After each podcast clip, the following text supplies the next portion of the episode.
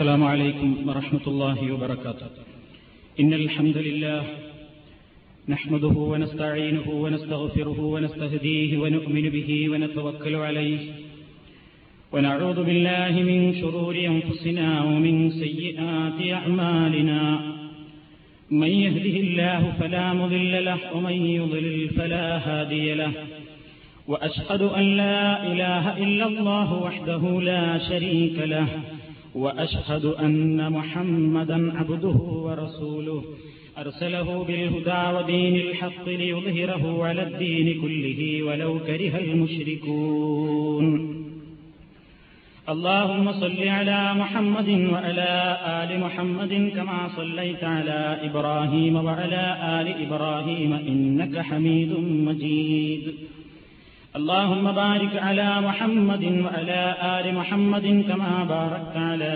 إبراهيم وعلى آل إبراهيم إنك حميد مجيد أما بعد فإن خير الكلام كلام الله وخير السنن سنن محمد صلى الله عليه وسلم وشر الأمور محدثاتها وكل محدثة بدعة وكل بدعة ضلالة يا أيها الناس اتقوا ربكم الذي خلقكم من نفس واحدة وخلق منها زوجها وخلق منها زوجها وبث منهما رجالا كثيرا ونساء فاتقوا الله الذي تساءلون به والأرحام إن الله كان عليكم رقيبا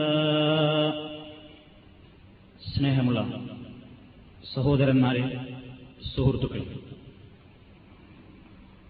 ഇസ്ലാം വിഭാവനം ചെയ്യുന്ന കുടുംബജീവിതത്തെ സംബന്ധിച്ചാണ് നമ്മൾ വിശദീകരിച്ചുകൊണ്ടിരിക്കുന്നത്. ദാമ്പത്യ ജീവിതത്തിൽ ഭദ്രതയും കെട്ടുറപ്പും നിലനിൽക്കാൻ ഇണകൾ പരസ്പരം പാലിക്കേണ്ടുന്ന മര്യാദകളും കടപ്പാടുകളും കടമകളും എന്താണ് എന്നതിനെ സംബന്ധിച്ചായിരുന്നു കഴിഞ്ഞ രണ്ട് ക്ലാസുകളിലൂടെ നിങ്ങൾ മനസ്സിലാക്കിയത്. ഭാര്യയ്ക്ക് ഭർത്താവിനോടും ഭർത്താവിന് ഭാര്യയോടുമുള്ള കടമകളെന്ത് എന്ന് സവിസ്തരം തന്നെ നിങ്ങൾ മനസ്സിലാക്കുകയുണ്ടായി. അതുപോലെ തന്നെ രണ്ടു കൂട്ടരും ദമ്പതികൾ അവരുടെ ജീവിതം നല്ല നിലക്ക് മുന്നോട്ടു പോകാൻ ബന്ധങ്ങളിൽ വിള്ളലുകളും ഛിദ്രതയും കടന്നു വരാതിരിക്കാൻ അത്യാവശ്യമായി ഗ്രഹിച്ചിരിക്കേണ്ടുന്ന വേറെ ചില കാര്യങ്ങളാണ് ഇന്ന് നിങ്ങളുടെ ശ്രദ്ധയിൽപ്പെടുത്താൻ ഞാൻ ഉദ്ദേശിക്കുന്നത്. ഒരു കുടുംബം എന്ന് പറയുമ്പോൾ ആ കുടുംബത്തിൽ സ്വാഭാവികമായും ഒരുപാട് വ്യത്യസ്തരായ മെമ്പർമാരുണ്ടായിരിക്കും. മിക്ക കുടുംബങ്ങളിലും ഒരു ഭാര്യയും ഭർത്താവും മാത്രമല്ല ഉണ്ടായിരിക്കുന്നത്. ഭർത്താവ് അയാൾ തന്റെ വീട്ടിലേക്ക് ഭാര്യയെ വിവാഹം കഴിച്ചു കൊണ്ടുവന്നാൽ പലപ്പോഴും സ്വന്തമായി ഒരു വീടുണ്ടായിട്ടല്ല നമ്മളാരും വിവാഹം കഴിക്കാറുള്ളത്. അതുകൊണ്ട് തന്നെ കൂട്ടുകുടുംബത്തിലേക്ക് ധാരാളം മെമ്പർമാരുള്ള അംഗങ്ങളുള്ള ഒരു വീട്ടിലേക്കായിരിക്കും നാം അവളെ വിവാഹം കഴിച്ചു കൊണ്ടുവരുന്നത്. ഭർത്താവിന്റെ പിതാവ്, ഭർത്താവിന്റെ മാതാവ്, അതുപോലെ തന്നെ ആ ഭർത്താവിന്റെ സഹോദരിമാർ, സഹോദരന്മാർ, അവരുടെ ഭാര്യമാര് എന്നിങ്ങനെ കുടുംബത്തിൽ ഒരുപാട് മെമ്പർമാരുണ്ടായിരിക്കും. ഈ കുടുംബാംഗങ്ങൾ തമ്മിൽ വൈവാഹിക ജീവിതത്തിൽ വിള്ളലുണ്ടാക്കുന്ന രൂപത്തിലുള്ള പ്രശ്നങ്ങൾ പലപ്പോഴും നമ്മുടെയൊക്കെ കുടുംബാന്തരീക്ഷങ്ങളിൽ ധാരാളമായി കണ്ടുവരാറുണ്ട്. അപകടകരമായ ഒട്ടേറെ പ്രവണതകൾക്കത് കാരണമാകാറുമുണ്ട്. ചിലപ്പോൾ വിവാഹബന്ധം തന്നെ തകരാൻ, ദാമ്പത്യബന്ധം തന്നെ അവസാനിക്കാൻ കാരണമായി തീരാറുമുണ്ട് ഇത്തരത്തിലുള്ള പ്രശ്നങ്ങൾ. ആ മേഖലയിൽ പ്രചാരത്തിലിരിക്കുന്ന ചില പ്രശ്നങ്ങളാണ്. ഒരു പെൺകുട്ടിയെ കല്യാണം കഴിച്ചു കൊണ്ടുവന്നാൽ ആ വീട്ടിൽ ഭർത്താവിന്റെ ഉമ്മയും ഈ പെൺകുട്ടിയുമായിട്ടുള്ള ബന്ധങ്ങൾ, അമ്മായിമ്മ എന്ന് പറയുന്ന ആ സ്ഥാനം, അതുപോലെ തന്നെ മരുമകൾ എന്ന് പറയുന്ന ആ സ്ഥാനം, അതേപോലെ തന്നെ ഭർത്താവിന്റെ സഹോദരിമാർ, നാത്തൂന്മാരെന്നറിയപ്പെടുന്ന ആ ബന്ധം, അതുപോലെ തന്നെ ഭർത്താവിന്റെ സഹോദരി സഹോദരന്മാർ സഹോദരന്മാരുടെ ഭാര്യമാര്, അഥവാ ഈ പെൺകുട്ടി വീട്ടിലേക്ക് കയറി വരുന്നതിന്റെ മുമ്പും ശേഷവുമൊക്കെ വന്നിട്ടുള്ള ആളുകൾ. ചില പ്രദേശങ്ങളിൽ മൂത്തച്ചിയെന്നും അല്ലെങ്കിൽ ഇളയച്ചിയെന്നുമൊക്കെ പറയാറുണ്ട് ഭർത്തൃ സഹോദരന്റെ ഭാര്യമാരെ സംബന്ധിച്ച്. ഇവർ തമ്മിലുള്ള ബന്ധങ്ങളിൽ പ്രയാസങ്ങളും അസ്വാരസ്യങ്ങളും വളരെ പെട്ടെന്ന് കടന്നു കയറാറുമുണ്ട്. അതുകൊണ്ട് പ്രയോഗത്തിൽ തന്നെ വന്നിട്ടുള്ള ഒരു പ്രയോഗമാണ് അമ്മായിമ്മ പോര്, നാത്തൂൻ പോര് എന്നൊക്കെ പറയപ്പെടാറുള്ള ഈ പ്രശ്നങ്ങൾ. അതുകൊണ്ട് വളരെ ജാഗ്രതയോടുകൂടെ കൈകാര്യം ചെയ്യേണ്ടുന്ന ഒരു വശമാണ്. പലപ്പോഴും ഒരു പെൺകുട്ടിയെ സംബന്ധിച്ചിടത്തോളം ആ പെൺകുട്ടി ഒരു വീട്ടിലേക്ക് കയറി വരുമ്പോൾ ഒരു അന്യതാബോധമാണ് ആ കുട്ടിയുടെ മനസ്സിലുണ്ടാകുന്നത്. ഇത് മനസ്സിലാക്കിക്കൊണ്ട് വേണം ഭർത്താവിന്റെ മാതാവും പിതാവും അതേപോലെ തന്നെ സഹോദരിമാരുമൊക്കെ ഈ കുട്ടിയോട് വർത്തിക്കാൻ. കോട്ടങ്ങളും പോരായ്മകളും പ്രശ്നങ്ങളുമൊക്കെ സ്വാഭാവികമാണ്. തെറ്റുകൾ പറ്റാത്തവരും ന്യൂനതകളില്ലാത്തവരുമായി ആരും തന്നെയില്ല എന്ന ചിന്ത ഭർത്താവിനും ഭർത്താവിന്റെ വീട്ടുകാർക്കും വളരെ അത്യന്താപേക്ഷിതമായൊരു മേഖലയാണ്. കാരണം സാധാരണയായി മരുമകളോട് അമ്മായിമ്മമാർക്ക് പലപ്പോഴും പ്രശ്നം തോന്നുന്നത്, അതുപോലെ തന്നെ നാത്തൂന്മാർക്ക് പോര് തോന്നുന്നത് ചില തെറ്റിദ്ധാരണകളിൽ നിന്നാണ് ഉടലെടുക്കുന്നത്. സ്വാഭാവികമായും കല്യാണം കഴിക്കുന്നതിന്റെ മുമ്പ് ഒരു പുരുഷനെ സംബന്ധിച്ചിടത്തോളം അവൻ സ്നേഹിച്ചിരുന്ന അവന്റെ ഉമ്മ, അവൻ സ്നേഹിച്ചിരുന്ന അവന്റെ ഉപ്പ, കാര്യങ്ങളെല്ലാം കൂടിയാലോചിക്കാൻ അവൻ തെരഞ്ഞെടുത്തിരുന്നത് അവരെയായിരുന്നു, ഉമ്മയെയായിരുന്നു, ഉപ്പയെയായിരുന്നു. അതുപോലെ തന്നെ പെങ്ങന്മാര് പൊന്നാങ്ങളയായി കണ്ടുവന്നിരുന്ന ആങ്ങള വിവാഹ ജീവിതത്തിന്റെ ശേഷം പലപ്പോഴും ഇതിനൊരൽപ്പം ചെറിയ മാറ്റങ്ങൾ സ്വാഭാവികമാണ്. മാതാവും തെറ്റിദ്ധരിക്കുന്നു, പെങ്ങന്മാരും തെറ്റിദ്ധരിക്കുന്നു. ഇതുവരെയായി ഞങ്ങളോട് സ്നേഹത്തിലും സൗഹാർദ്ദത്തിലും കൂടിയാലോചനയിലുമൊക്കെ വർത്തിച്ചിരുന്ന ഇവനെ ഇവൾ കയറി വന്നതിന്റെ ശേഷം അവൾ കീഴടക്കിയിരിക്കുന്നു. ഞങ്ങൾക്ക് കിട്ടേണ്ടുന്ന സ്നേഹത്തെ കൂടി അവൾ തടഞ്ഞുവെച്ചിരിക്കുകയാണ്. അങ്ങനെ സ്വാഭാവികമായും മകനിപ്പോൾ എന്നെ കണ്ടുകൂടാ എന്ന് ഉമ്മക്കൊരു തോന്നൽ, ഞങ്ങളുടെ ആങ്ങളയ്ക്ക് മുമ്പുണ്ടായിരുന്ന സ്നേഹം ഇപ്പോൾ ഇല്ല എന്ന് പെങ്ങന്മാർക്കൊരു തോന്നൽ. ആ തോന്നലിന് കാരണക്കാരിയായി അവർ കാണുന്നത് ഈ പുതിയതായി കയറി വന്ന പെൺകുട്ടിയെയായിരിക്കും. അവിടെ തുടങ്ങുകയായി പ്രശ്നങ്ങൾ. പിന്നെ കാണുന്നതും ചെയ്യുന്നതും എല്ലാം കുറ്റങ്ങളായിരിക്കും. എന്ത് തന്നെ പ്രശ്നങ്ങൾ ഉണ്ടായിരുന്നാലും അടുക്കളയിൽ ഇത്തിരി പിന്നെ കച്ചറ ഒന്നുകൂടിയാലും, അതേപോലെ തന്നെ ഭക്ഷണത്തിൽ തീ അല്പം കൂടി കത്തിയാലും കുറഞ്ഞു കത്തിയാലും, ഉപ്പേറിയാലും ഉപ്പ് കുറഞ്ഞാലും, മുളക് കൂടിയാലും കുറഞ്ഞാലും, ഗ്ലാസ് ഉടഞ്ഞാലും, പാത്രം പൊട്ടിയാലും, പാത്രം വെക്കേണ്ട സ്ഥാനത്തല്ലാതെ കണ്ടാലും ഒക്കെ പ്രശ്നങ്ങളായി. പിന്നെ തൊട്ടതിലൊക്കെ കുറ്റം. ആ ഒരവസ്ഥയിലെത്തുമ്പോഴാണ് സാധാരണയായിട്ടൊരു നാടൻ പ്രയോഗമുണ്ട്, മകൾ ചെയ്യുന്നതൊക്കെ കുറ്റമായിരിക്കും. മകൾ മകൻ മരിച്ചിട്ടെങ്കിലും മകളുടെ കണ്ണീര് കാണാൻ കൊതിക്കുന്ന അമ്മായിമ്മമാണ്. അതൊരു പ്രയോഗമാണ്. സ്വന്തം മകനാണ് പോയത്, എന്നാലും വേണ്ടില്ല മരുമകളൊന്ന് കരയുന്നത് കാണാമല്ലോ. ഈ ചിന്താഗതി സമൂഹത്തിലുണ്ട്. അതുകൊണ്ട് തന്നെ ഈ പെൺകുട്ടി പിന്നെ നമുക്ക് പറ്റാത്ത ആൾ ചെയ്യുന്നതൊക്കെ കുറ്റമായിരിക്കും. അതുകൊണ്ട് സാധാരണയായി ഒരു പ്രയോഗം പറയാറുണ്ടെന്ന്, അമ്മായി അമ്മക്ക് അടുക്കളയിലും ആവാം, മരുമകൾക്ക് പുറത്ത് പറമ്പിലും പോയിട്ടായിക്കൂടാ. ഒരു വ്യംഗ്യമായ പ്രയോഗമാണ്. അമ്മായിയമ്മക്ക് തന്റേതായ കാര്യങ്ങൾ നിർവഹിക്കൽ അടുക്കളയിൽ വെച്ചിട്ടും ആവാം, മരുമകൾക്ക് പറമ്പിൽ പോയിട്ട് തൊടിയിൽ വെച്ചും ആയിക്കൂടാ എന്ന് പറഞ്ഞാൽ ഒക്കെ കുറ്റാണ് എന്നർത്ഥം. ഒരു കുറ്റവും കാണുന്നില്ലെങ്കിൽ എന്തെങ്കിലും കുറ്റങ്ങൾ കണ്ടുപിടിക്കും. പലപ്പോഴും പ്രശ്നങ്ങൾ ഉണ്ടാകാറുള്ളത് അങ്ങനെയാണ്. തമാശയായിട്ട് പലപ്പോഴും പറയാറുണ്ട് ഒരു കുടുംബത്തിൽ പ്രശ്നങ്ങൾ ഉണ്ടാകുന്നതിനെ സംബന്ധിച്ച് അമ്മായിമ്മമാര് കുറ്റം തന്നെ കണ്ടുപിടിക്കാൻ നടക്കുമെന്നാണ്. ഒരിക്കലൊരാൾ കല്യാണം കഴിച്ചു, കല്യാണം കഴിച്ചിട്ട് വരുന്ന പെൺകുട്ടികളൊന്നും വീട്ടിൽ നിൽക്കുന്നില്ല. എന്താ പ്രശ്നം? അമ്മായിമ്മനോടുള്ള പ്രശ്നമാണ്. ഇയാൾ കല്യാണം കഴിച്ച് തോറ്റു, അവസാനം ഇയാൾ ഒരു പെണ്ണിനെ കല്യാണം കഴിച്ചു കൊണ്ടുവന്നു. എന്താ? എന്നിട്ട് പറഞ്ഞു അവളോട്, മോളെ നീ ഉമ്മ എന്ത് പറഞ്ഞാലും എതിര് പറയരുത്, നിന്നെങ്കിലും എന്റെ ജീവിതത്തിൽ നിലനിർത്താൻ ഞാൻ ആഗ്രഹിക്കുന്നു, അതുകൊണ്ട് നീ ഉമ്മ എന്ത് തന്നെ ചെയ്യുന്നത് കണ്ടാലും കുറ്റം പറഞ്ഞു പോകരുത്. ആ ഗ്യാരണ്ടിയോടുകൂടെ കണ്ടീഷനോടുകൂടെ ഒരു വിവാഹം കഴിച്ചു പെണ്ണിനെ കൊണ്ടുവന്നു. അമ്മായിമ്മക്ക് സ്വൈരല്ല, അപ്പോൾ അങ്ങനെ നിൽക്കണം, എന്നാ ഒരു പാഠം പഠിപ്പിക്കണം. കുറെ കാര്യങ്ങൾ പറഞ്ഞു നോക്കി ഈ കുട്ടിയെ സംബന്ധിച്ച് കുറ്റം. കുട്ടിയൊക്കെ ക്ഷമിച്ചു, ഒന്നും മിണ്ടുന്നില്ല, ഒരു മറുപടിയും പറയുന്നില്ല. എന്തെന്നെ കേട്ടാലും സർവ്വം സഹിച്ചുകൊണ്ട് അങ്ങനെ നിന്നു പോകും. അമ്മായിമ്മക്ക് ഇത് സഹിക്കണില്ല, എന്തെങ്കിലും ഒരു കുറ്റം കാണണല്ലോ, എന്തെങ്കിലും പെണ്ണൊന്ന് പറഞ്ഞു കിട്ടാൻ വേണ്ടി നിൽക്കുകയാണ്. പക്ഷെ ഈ കുട്ടി ഒന്നും പറയുന്നില്ല, ബന്ധം നിലനിൽക്കണം എന്ന നിലക്കാണ്. അങ്ങനെ ഒരു ദിവസം അമ്മായിമ്മ ഒരു സൂത്രം പ്രയോഗിച്ചു എന്നാണ്. അടുക്കളയിൽ ഈ ഓട്ടുചട്ടി അടുപ്പത്ത് വെച്ചു, വറക്കണേ അരിയൊക്കെ വറക്കണ ഓട്ടുചട്ടി അടുപ്പത്ത് വെച്ചു. അടുപ്പത്ത് വെച്ചിട്ട് ഈ അളക്കുന്ന അളവ് പാത്രം ഉണ്ടല്ലോ, നാഴി എന്നാണ് ഞങ്ങൾ അവിടെയൊക്കെ പറയാം, നാഴി. ആ നാഴി അയക്കാൻ ഇട്ടു. എന്നിട്ട് ഈ അടിയിൽ തീയും കൊടുത്തിട്ട് മുപ്പത്തിയേരും ഇങ്ങനെ ഇളക്കുകയാണ് നാഴി.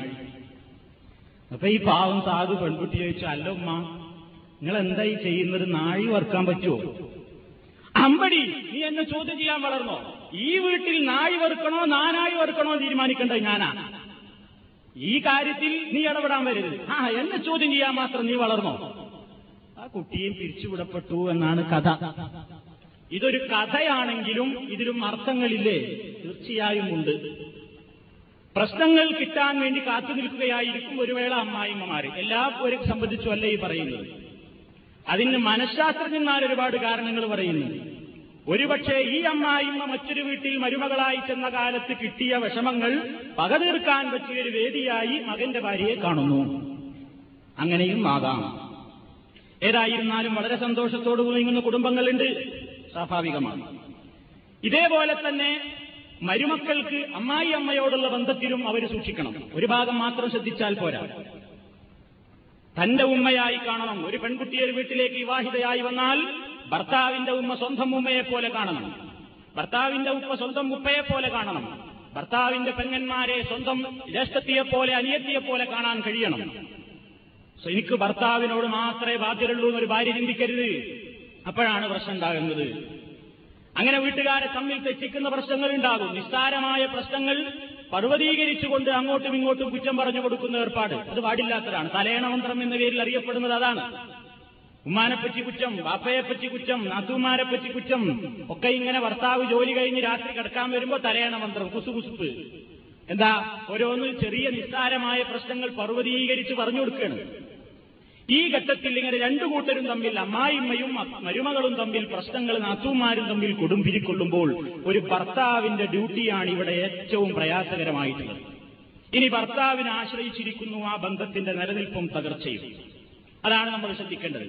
ഒരു ഭർത്താവ് ഇത്തരം മേഖലകളിൽ വളരെ കാര്യമായി ശുഷ്കാന്തിയോടുകൂടെ വർത്തിക്കേണ്ടതുണ്ട്. തന്ത്രപരമായി പെരുമാറണം. ഇലക്കും മുള്ളിനും കേടില്ലാത്ത രൂപത്തിൽ കാര്യങ്ങൾ നിയന്ത്രിക്കണം. ഓരോരുത്തർക്കും അവരവരുടേതായ സ്ഥാനം ഒരു ഭർത്താവ് കാണണം. എന്റെ ഉമ്മ മുഴുവൻ ശരിയായിക്കൊള്ളണമെന്നില്ല, ഉമ്മയുടെ അടുത്ത് ഭാഗപ്പിഴവുകൾ ഉണ്ടാകും. എന്റെ ഭാര്യ, അവൾ ഭാര്യ എന്ന നിലക്ക് മുഴുവൻ കാര്യം, അതേപോലെ തന്നെ മുഴുവൻ സ്നേഹവും അവൾക്ക് എന്നുള്ള ചിന്താഗതിയും ആവശ്യമില്ല. നീതി എവിടെയാണ്? രണ്ടു കൂട്ടരെയും കാര്യങ്ങൾ പറഞ്ഞ് മനസ്സിലാക്കി കൊടുക്കുക. ഒരു കൂട്ടരിൽ നിന്ന് കിട്ടുന്ന റിപ്പോർട്ടുകൾ അപ്പടി ശരിവെച്ചുകൊണ്ട് തെറ്റുകൾ ചെയ്യാൻ വേണ്ടി ഒരുങ്ങുന്ന ഭർത്താക്കന്മാരുണ്ട് നമ്മുടെ കൂട്ടത്തിൽ. ഉമ്മ മകളെ സംബന്ധിച്ച് എന്തെങ്കിലും ഇങ്ങോട്ട് കത്തെഴുതും, അല്ലെങ്കിൽ ബാപ്പ മകളെ ഭർത്താവിനെ സംബന്ധിച്ച് ഇങ്ങോട്ട് എന്തെങ്കിലും കത്തെഴുതും ഭാര്യയെ സംബന്ധിച്ച്. അത് കേൾക്കേണ്ട പാതി, കേൾക്കാത്ത പാതി. ഇവിടുന്ന് തൊലാക്ക് എഴുതി അയക്കുന്ന ആളുകളുണ്ട്, വീരന്മാർ. എന്റെ ഉമ്മാക്ക് ഇഷ്ടമല്ല, എന്റെ ഉപ്പാക്ക് ഇഷ്ടമല്ലാത്തൊരു പെണ്ണ് എനിക്ക് വേണ്ട, എന്താ കുഴപ്പം ആലോചിച്ചോ. ഉമ്മയും ബാപ്പയും വേണ്ടാന്ന് പറഞ്ഞാൽ ഭാര്യയോട് ഒരു കുഴപ്പമില്ലെങ്കിലും ഉമ്മാരോടും ബാപ്പാനോടുമുള്ള പിരിശം കൊണ്ട്, സ്നേഹം കൊണ്ട് സ്വന്തം ഭാര്യയെ കണ്ണീര് കുടിപ്പിക്കുന്ന ഭർത്താക്കന്മാരുടെ രീതിയിൽ അനുവദിക്കുന്നില്ല. സൃഷ്ടാവായ അള്ളാഹുവിനെ അനുസരണക്കേട് കാണിച്ചുകൊണ്ട് ഒരൊറ്റ സൃഷ്ടിക്കും അനുസരിക്കേണ്ടതില്ല. ഉമ്മയും ബാപ്പയും തന്നെയാണ് പറയുന്നതെങ്കിലും അതിൽ കാമ്പുണ്ടോ, കാരണമുണ്ടോ എന്ന് വ്യക്തമായി ബോധ്യമായ ശേഷമല്ലാതെ നിയമ നടപടികൾ സ്വീകരിക്കുവാൻ ഒരാൾക്കും അവകാശമില്ല. അതുകൊണ്ട് തന്നെ ഈ മേഖലകളിൽ അമ്മായിമ്മയും മരുമക്കളുമായുള്ള ബന്ധങ്ങളിൽ, നാത്തൂന്മാരുമായുള്ള ബന്ധങ്ങളിൽ ഇസ്ലാം വളരെ കണിശമായ നിയമങ്ങൾ പാലിക്കണമെന്ന് പറഞ്ഞിരിക്കുകയാണ്. കാരണം കുടുംബ ബന്ധങ്ങൾ തകരുന്നത് അവിടെയാണ്. അവിടെ പലപ്പോഴും ഭർത്താവിന്റെ ഉമ്മയും ഉപ്പയും അതേപോലെ തന്നെ ആങ്ങളമാരും പെങ്ങന്മാരും ഒക്കെയായി തമ്മ തമ്മിൽ തെറ്റിക്കാനുള്ള ഇടപാടുകൾ വരെ ചില സ്ത്രീകൾ ചെയ്യാറുണ്ട്. നബി സല്ലല്ലാഹു അലൈഹി വസല്ലം പരിശുദ്ധ ഖുർആനിലൂടെ അല്ലാഹു തആല കർശനമായ നിയന്ത്രണം വരുത്തിയ ഒരു കാര്യമാണ് കുടുംബ ബന്ധങ്ങൾ സൂക്ഷിക്കണം എന്നുള്ളത്. കുടുംബബന്ധങ്ങൾ നിലനിർത്തുക, രക്തബന്ധങ്ങൾ നിലനിർത്തുക എന്നുള്ളത്, ഇണക്കേണ്ടത് ഇണങ്ങിത്തന്നെ നിലനിൽക്കുക എന്നുള്ളത് ഇസ്ലാം വളരെ കാര്യമായി കാണുന്നു. ആ മേഖലയിൽ വിള്ളലുണ്ടാക്കാൻ ആരെങ്കിലും ശ്രമിച്ചാൽ പടച്ചതമ്പുരാന്റെ ശാപകോപത്തിന് അവൾ വിധേയയാണ് എന്ന് പരിശുദ്ധ ഖുർആൻ പറഞ്ഞിട്ടുണ്ട്. ഖുർആനിന്റെ ഒട്ടേറെ സ്ഥലങ്ങളിൽ ഇത് പറഞ്ഞതായിട്ട് നമുക്ക് കാണാൻ സാധിക്കും. സത്യവിശ്വാസികളെ സംബന്ധിച്ച് അല്ലാഹു പറഞ്ഞു അവരുടെ ഗുണം, വല്ലദീന യസ്ലൂന മാ അമറല്ലാഹു ബിഹി അയ്യുസല വയഖ്ശൗന റബ്ബഹും വയഖാഫൂന സൂഅൽ ഹിസാബ്.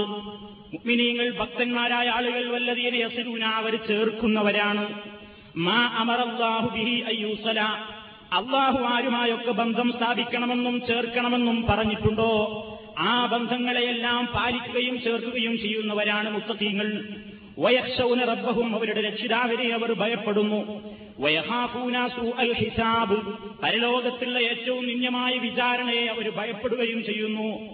നേരെ മറിച്ചോ, ഇതിനെതിരെ പ്രവർത്തിക്കുന്ന നുണയും ഏഷണിയും പരദൂഷണവും അതേപോലെ തന്നെയുള്ള മന്ത്രങ്ങളും തന്ത്രങ്ങളുമൊക്കെ ആയിക്കൊണ്ട് കുടുംബങ്ങളെ ഒന്നിച്ചിരുന്നിരുന്ന കുടുംബങ്ങളെ ആങ്ങളെയും പെങ്ങളെയും തമ്മിൽ തെറ്റിക്കാൻ, ഉമ്മയെയും മോനെയും തമ്മിൽ തെറ്റിക്കാൻ, പിതാവിനെയും മകനെയും തമ്മിൽ തെറ്റിക്കാൻ, ഭാര്യയെയും ഭർത്താവിനെയും തമ്മിൽ തെറ്റിക്കാൻ, ഭാര്യയുടെ കുടുംബക്കാരെയും മകനെയും തമ്മിൽ തെറ്റിക്കാൻ, ഇങ്ങനെയൊക്കെ അങ്ങുമിങ്ങും കുടുംബ ബന്ധങ്ങളെ മുറിക്കാനും വിച്ഛേദിക്കാനും വിള്ളലുകളും ഛിദ്രതകളും ഉണ്ടാക്കുവാനും ശ്രമിക്കുന്നവർ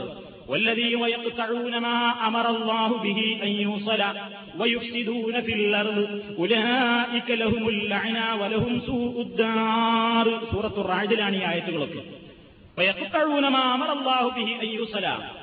അള്ളാഹു നിലനിർത്തി വിളക്കി ചേർക്കാൻ പറഞ്ഞിട്ടുള്ള ബന്ധങ്ങളെ മുറിച്ചു കളയുന്നവർ, അത് മുഖേന ഭൂമിയിൽ കുഴപ്പവും കലാപവും ഉണ്ടാക്കുന്ന ആളുകൾ, ഉലൈക ലഹുമുൽ ലഅന അവർക്കാണ് ശാപം, ലഅനത്തുണ്ടവർക്ക്, വലഹും സൂഉദ്ദാർ ഏറ്റവും നിന്ദ്യമായ വീട് അഥവാ നരകമാണ് അവർക്ക് കിട്ടാനുള്ളത്. അള്ളാഹുവിലും അന്ത്യദിനത്തിലും വിശ്വാസമുള്ള ആളുകളോട് പ്രവാചകൻ പറഞ്ഞു, മൻ കാന യുഅ്മിനു ബില്ലാഹി വൽ യൗമിൽ ആഖിർ ഫൽയസിൽ റഹിമഹു. അള്ളാഹുവിലും അന്ത്യദിനത്തിലും ശരിക്ക് വിശ്വാസമുള്ളവർ കുടുംബബന്ധം പാലിക്കട്ടെ. മറ്റൊരു റിപ്പോർട്ടിൽ കാണാം, ലാ യദ്ഖുലുൽ ജന്ന ഖാതിഉൻ കുടുംബബന്ധം മുറിച്ചു കളയുന്നവൻ സ്വർഗപ്രവേശനത്തിന് അർഹനല്ല. അത്ര വലിയ കാര്യമായിട്ടാണ് ഇസ്ലാം ഇത് കാണുന്നത്.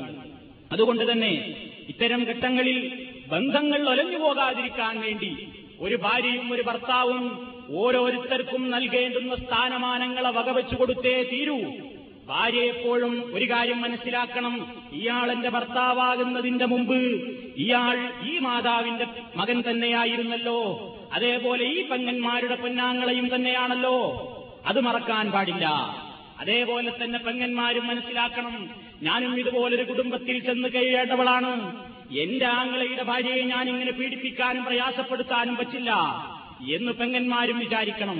ഉമ്മമാർക്കും ധാരണയുണ്ടാകണം, തന്റെ മകളും മറ്റൊരു വീട്ടിൽ ചെന്നാൽ ഇതേ അനുഭവം ഉണ്ടായാൽ എന്റെ മകൾ കണ്ണീര് കുടിക്കേണ്ടി വന്നാൽ എന്റെ മനസ്സെന്തായിരിക്കുമെന്ന് അമ്മായിമ്മമാരും മനസ്സിലാക്കണം.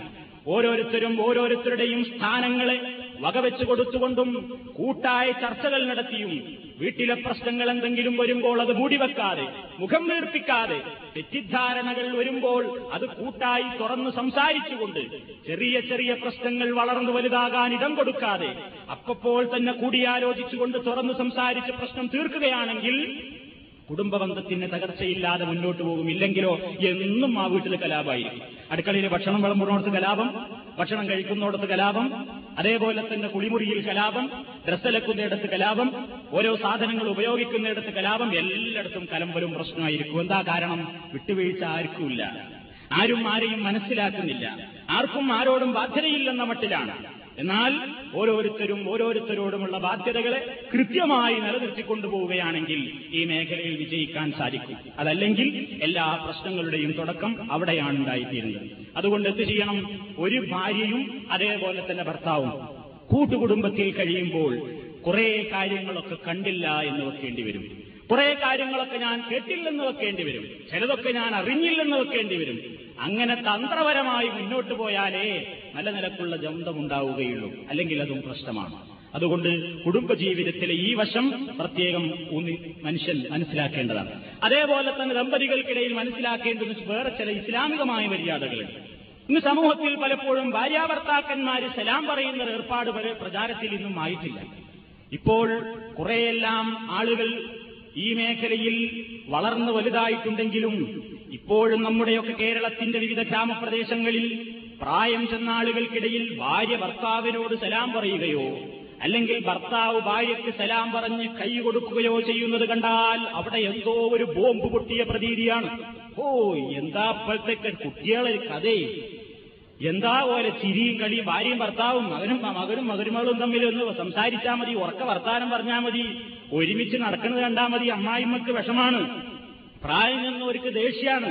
എന്താ കാരണം? അവരെന്നിട്ട് പറയും ഇപ്പോഴത്തെ പെണ്ണുങ്ങളൊക്കെ ഒരു ധൈര്യം, എന്ത് ധൈര്യം അവർക്ക്, ഒരുമിച്ചിരുന്ന് ഭക്ഷണം കഴിക്കുന്നു, അതേപോലെ തന്നെ വർത്താനം പറയുന്നു, ചിരിക്കുന്നു. ഞാൻ എന്റെ പുയ്യാപ്പളനെ കല്യാണം കഴിഞ്ഞിട്ട് കുട്ടിയുടെ ഒന്ന് ഒരു പിന്നെ കുട്ടിക്കൊരു വയസ്സായിട്ട് പിന്നെ കണ്ടത് ശരിക്കും എന്നൊക്കെ പറയുന്നുണ്ട്. ശരിക്കൊന്ന് കണ്ടത് തന്നെ അപ്പോഴാണ്. ഈ അവസ്ഥയിലൊക്കെയാണ് ആളുകൾ. ഒരു കുടയിൽ പോയിക്കൂടാ, ഒരു ഒരുമിച്ചിരുന്ന് ഭക്ഷണം കഴിച്ചുകൂടാ, ഒരു ഭാഗത്തിരുന്ന് അല്പൊന്ന് പൊട്ടിച്ചിരിച്ചു പോയാൽ അവിടെ എന്തോ ഒരു ഭയങ്കര, ആ വീട്ടിലൊരു കണ്ടോ അവിടെ പിന്നെ ബഹളായി. എന്താണ് അമ്മായിമ്മ പ്രശ്നാക്കി, അതേപോലെ തന്നെ നാത്തൂമാര് പ്രശ്നാക്കി. എന്താ എന്താ അവളുടെ ഇത്? അപ്പൊ അസൂയയും ഉണ്ടാവും മതി. ഇത് മുമ്പ് നമുക്ക് അനുഭവിക്കാൻ കിട്ടിയിട്ടില്ല, അപ്പൊ വരും അനുഭവിച്ചുകൂടാ എന്നൊരു മട്ടും ഉണ്ടാവും. ഏതായിരുന്നാലും ഇതിനൊന്നും ഇസ്ലാമിനൊരു വിരോധമില്ല. പാകത്തിന് ഇസ്ലാം അനുവദിച്ചിട്ടുള്ള കാര്യങ്ങളൊക്കെ ചെയ്യാവുന്നതാണ്. സലാം പറയണം. സലാം പറയുന്നത് ഏറ്റവും കൂടുതൽ നമ്മൾ ആ സലാമിന്റെ അർത്ഥം മനസ്സിലാക്കി കഴിഞ്ഞാൽ അത് ആദ്യം പറയാം നമ്മൾ ഉപ്പാനോടും ഉമ്മാനോടും ഭാര്യനോടും കുട്ടികളോടും ഒക്കെ തന്നെയല്ലേ. ഇത് നമ്മൾക്കൊന്നും വേണ്ട, മറ്റുള്ളവർക്ക് മതി. നമ്മളെ ചിന്താഗതി. അസ്സലാമു അലൈക്കും എന്ന് പറഞ്ഞാൽ എന്താ? ഈ ലോകത്തുനിന്ന് ഏറ്റവും കൂടുതൽ ആവശ്യമായ പണം കൊടുത്താൽ കിട്ടാത്തൊരു കാര്യത്തിന് വേണ്ടി നമ്മൾ ദുആ ചെയ്യുന്നു.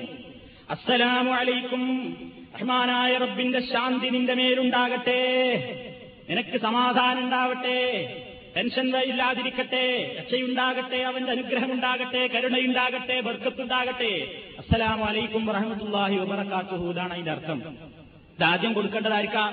നമ്മളതിന്റെ അർത്ഥം പറയാത്തോണ്ട് മൗലൈമാരെ കാണുമ്പോൾ അസ്സലാമു അലൈക്കും, താടിയുള്ളവരെ കണ്ട അസ്സലാമു അലൈക്കും, തൊപ്പിയുള്ളവരെ കണ്ട അസ്സലാമു അലൈക്കും. സ്വന്തം വീട്ടിലാണ് കയറി ചെന്ന് ഭാര്യയും മക്കളും ഉണ്ടാവും, അവിടെ ഇരിക്കുന്നത് മുണ്ടൂലാണ് കയറി ചെന്ന് കാരണവലായിട്ട് നമ്മൾ അവിടെ വേറെ വർത്താനത്തിലേക്ക് മുഴുകും അല്ലേ. സലാം പറയില്ല, പ്രശ്നമില്ല. ജോലിക്ക് പോകുമ്പോൾ സലാം പറഞ്ഞിറങ്ങുമോ? അല്ല. പരിശുദ്ധ ഖുർആൻ പറയുന്നു, ഫഇദാ ദഖൽതും ബുയൂതൻ ഫസല്ലിമൂ അലാ അൻഫുസികും തഹിയ്യതൻ മിൻ ഇൻദില്ലാഹി മുബാറകതൻ ത്വയ്യിബാ കദാലിക യുബയ്യിനുല്ലാഹു ലക്കുമുൽ ആയാതി ലഅല്ലകും തഅഖിലൂൻ. സൂറത്തുൻ നൂറിലെ അറുപത്തൊന്നാമത്തെ ആയത്ത്. നിങ്ങൾ ഫഇദാ ദഖൽതും ബുയൂതൻ, നിങ്ങൾ വീടുകളിൽ പ്രവേശിക്കുമ്പോൾ ഫസല്ലിമൂ അലാ അൻഫുസികും, നിങ്ങൾ നിങ്ങൾക്ക് തന്നെ സലാം പറയണമെന്നാണ്. നിങ്ങൾക്ക് തന്നെ എന്ന ആ പ്രയോഗം തന്റെ ഭാര്യ, തന്റെ മക്കൾ, തന്റെ ശരീരം പോലെ തന്നെ കാണണമെന്നതിലേക്കാണ് സൂചന.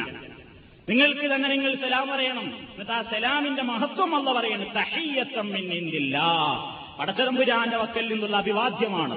മുബാറക്കത്തൻ, അനുഗ്രഹീതമായ, തയ്യിബത്തൻ, ഏറ്റവും നല്ല വാക്ക്. ഹൗ ആർ യു എന്ന് ചോദിക്കലല്ല, അല്ലെങ്കിൽ എന്തൊക്കെ വർത്താനം ചോദിക്കലല്ല, കൈഫൽ ഹാൽ ചോദിക്കലല്ല, അസ്സലാമു അലൈക്കും അതായിരിക്കട്ടെ തുടക്കം. തഹിയ്യത്തുൻ മിൻ ഇൻദില്ലാഹ് മുബാറകതൻ തയ്യിബ.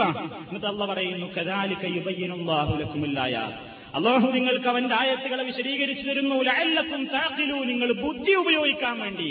നിനക്ക് ബുദ്ധി ഉണ്ടെങ്കിൽ ഏറ്റവും വലിയ രക്ഷ കിട്ടേണ്ടത് എന്റെ ഭാര്യക്കാണ്, എന്റെ മക്കൾക്കാണ്, എന്റെ ഉപ്പയ്ക്കാണ്, എന്റെ ഉമ്മയ്ക്കാണ്, എന്റെ കുടുംബങ്ങൾക്കാണ്. മറ്റുള്ളവർക്ക് കിട്ടുന്നത് പോലെ ഇവരെക്കാൾ ഇവർക്കും ആവശ്യമാണ്. ആ ബുദ്ധി ഉപയോഗിച്ചാൽ സലാമിന്റെ കാര്യത്തിൽ നമുക്ക് പിശുക്കുണ്ടാവുകയില്ല. അതുകൊണ്ട് ഭാര്യാഭർത്താക്കന്മാർ കണ്ടുമുട്ടുമ്പോൾ സലാം പറയണം.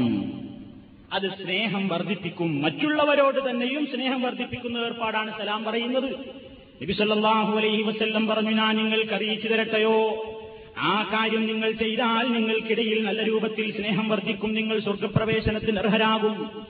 പ്രവാചകൻ പറയുന്നു, അഫ്ശു സലാമ ബൈനക്കും, നിങ്ങൾക്കിടയിൽ നിങ്ങൾ സലാം പറയണമെന്നല്ല, നിങ്ങൾ സലാമിന്റെ പ്രചാരകരാവണം എന്നാണ്. സലാം പ്രചരിപ്പിക്കണം, സലാമിന്റെ പ്രചാരകരാവണം നിങ്ങൾ. നിങ്ങൾക്കിടയിൽ സ്നേഹമുണ്ടാകും, നിങ്ങൾ സ്വർഗപ്രവേശനത്തിന് അർഹരാവുകയും ചെയ്യും. അത് നമ്മുടെ ഭാര്യയോട് ഭർത്താവ് പറയാൻ മറക്കണ്ട, ഭർത്താവിനോട് ഭാര്യയും പറയാൻ മറക്കണ്ട. വീട്ടിലേക്ക് കയറി ചെല്ലുമ്പോൾ സലാം, വീട്ടിൽ നിന്ന് ഇറങ്ങിപ്പോരുമ്പോഴും സലാം.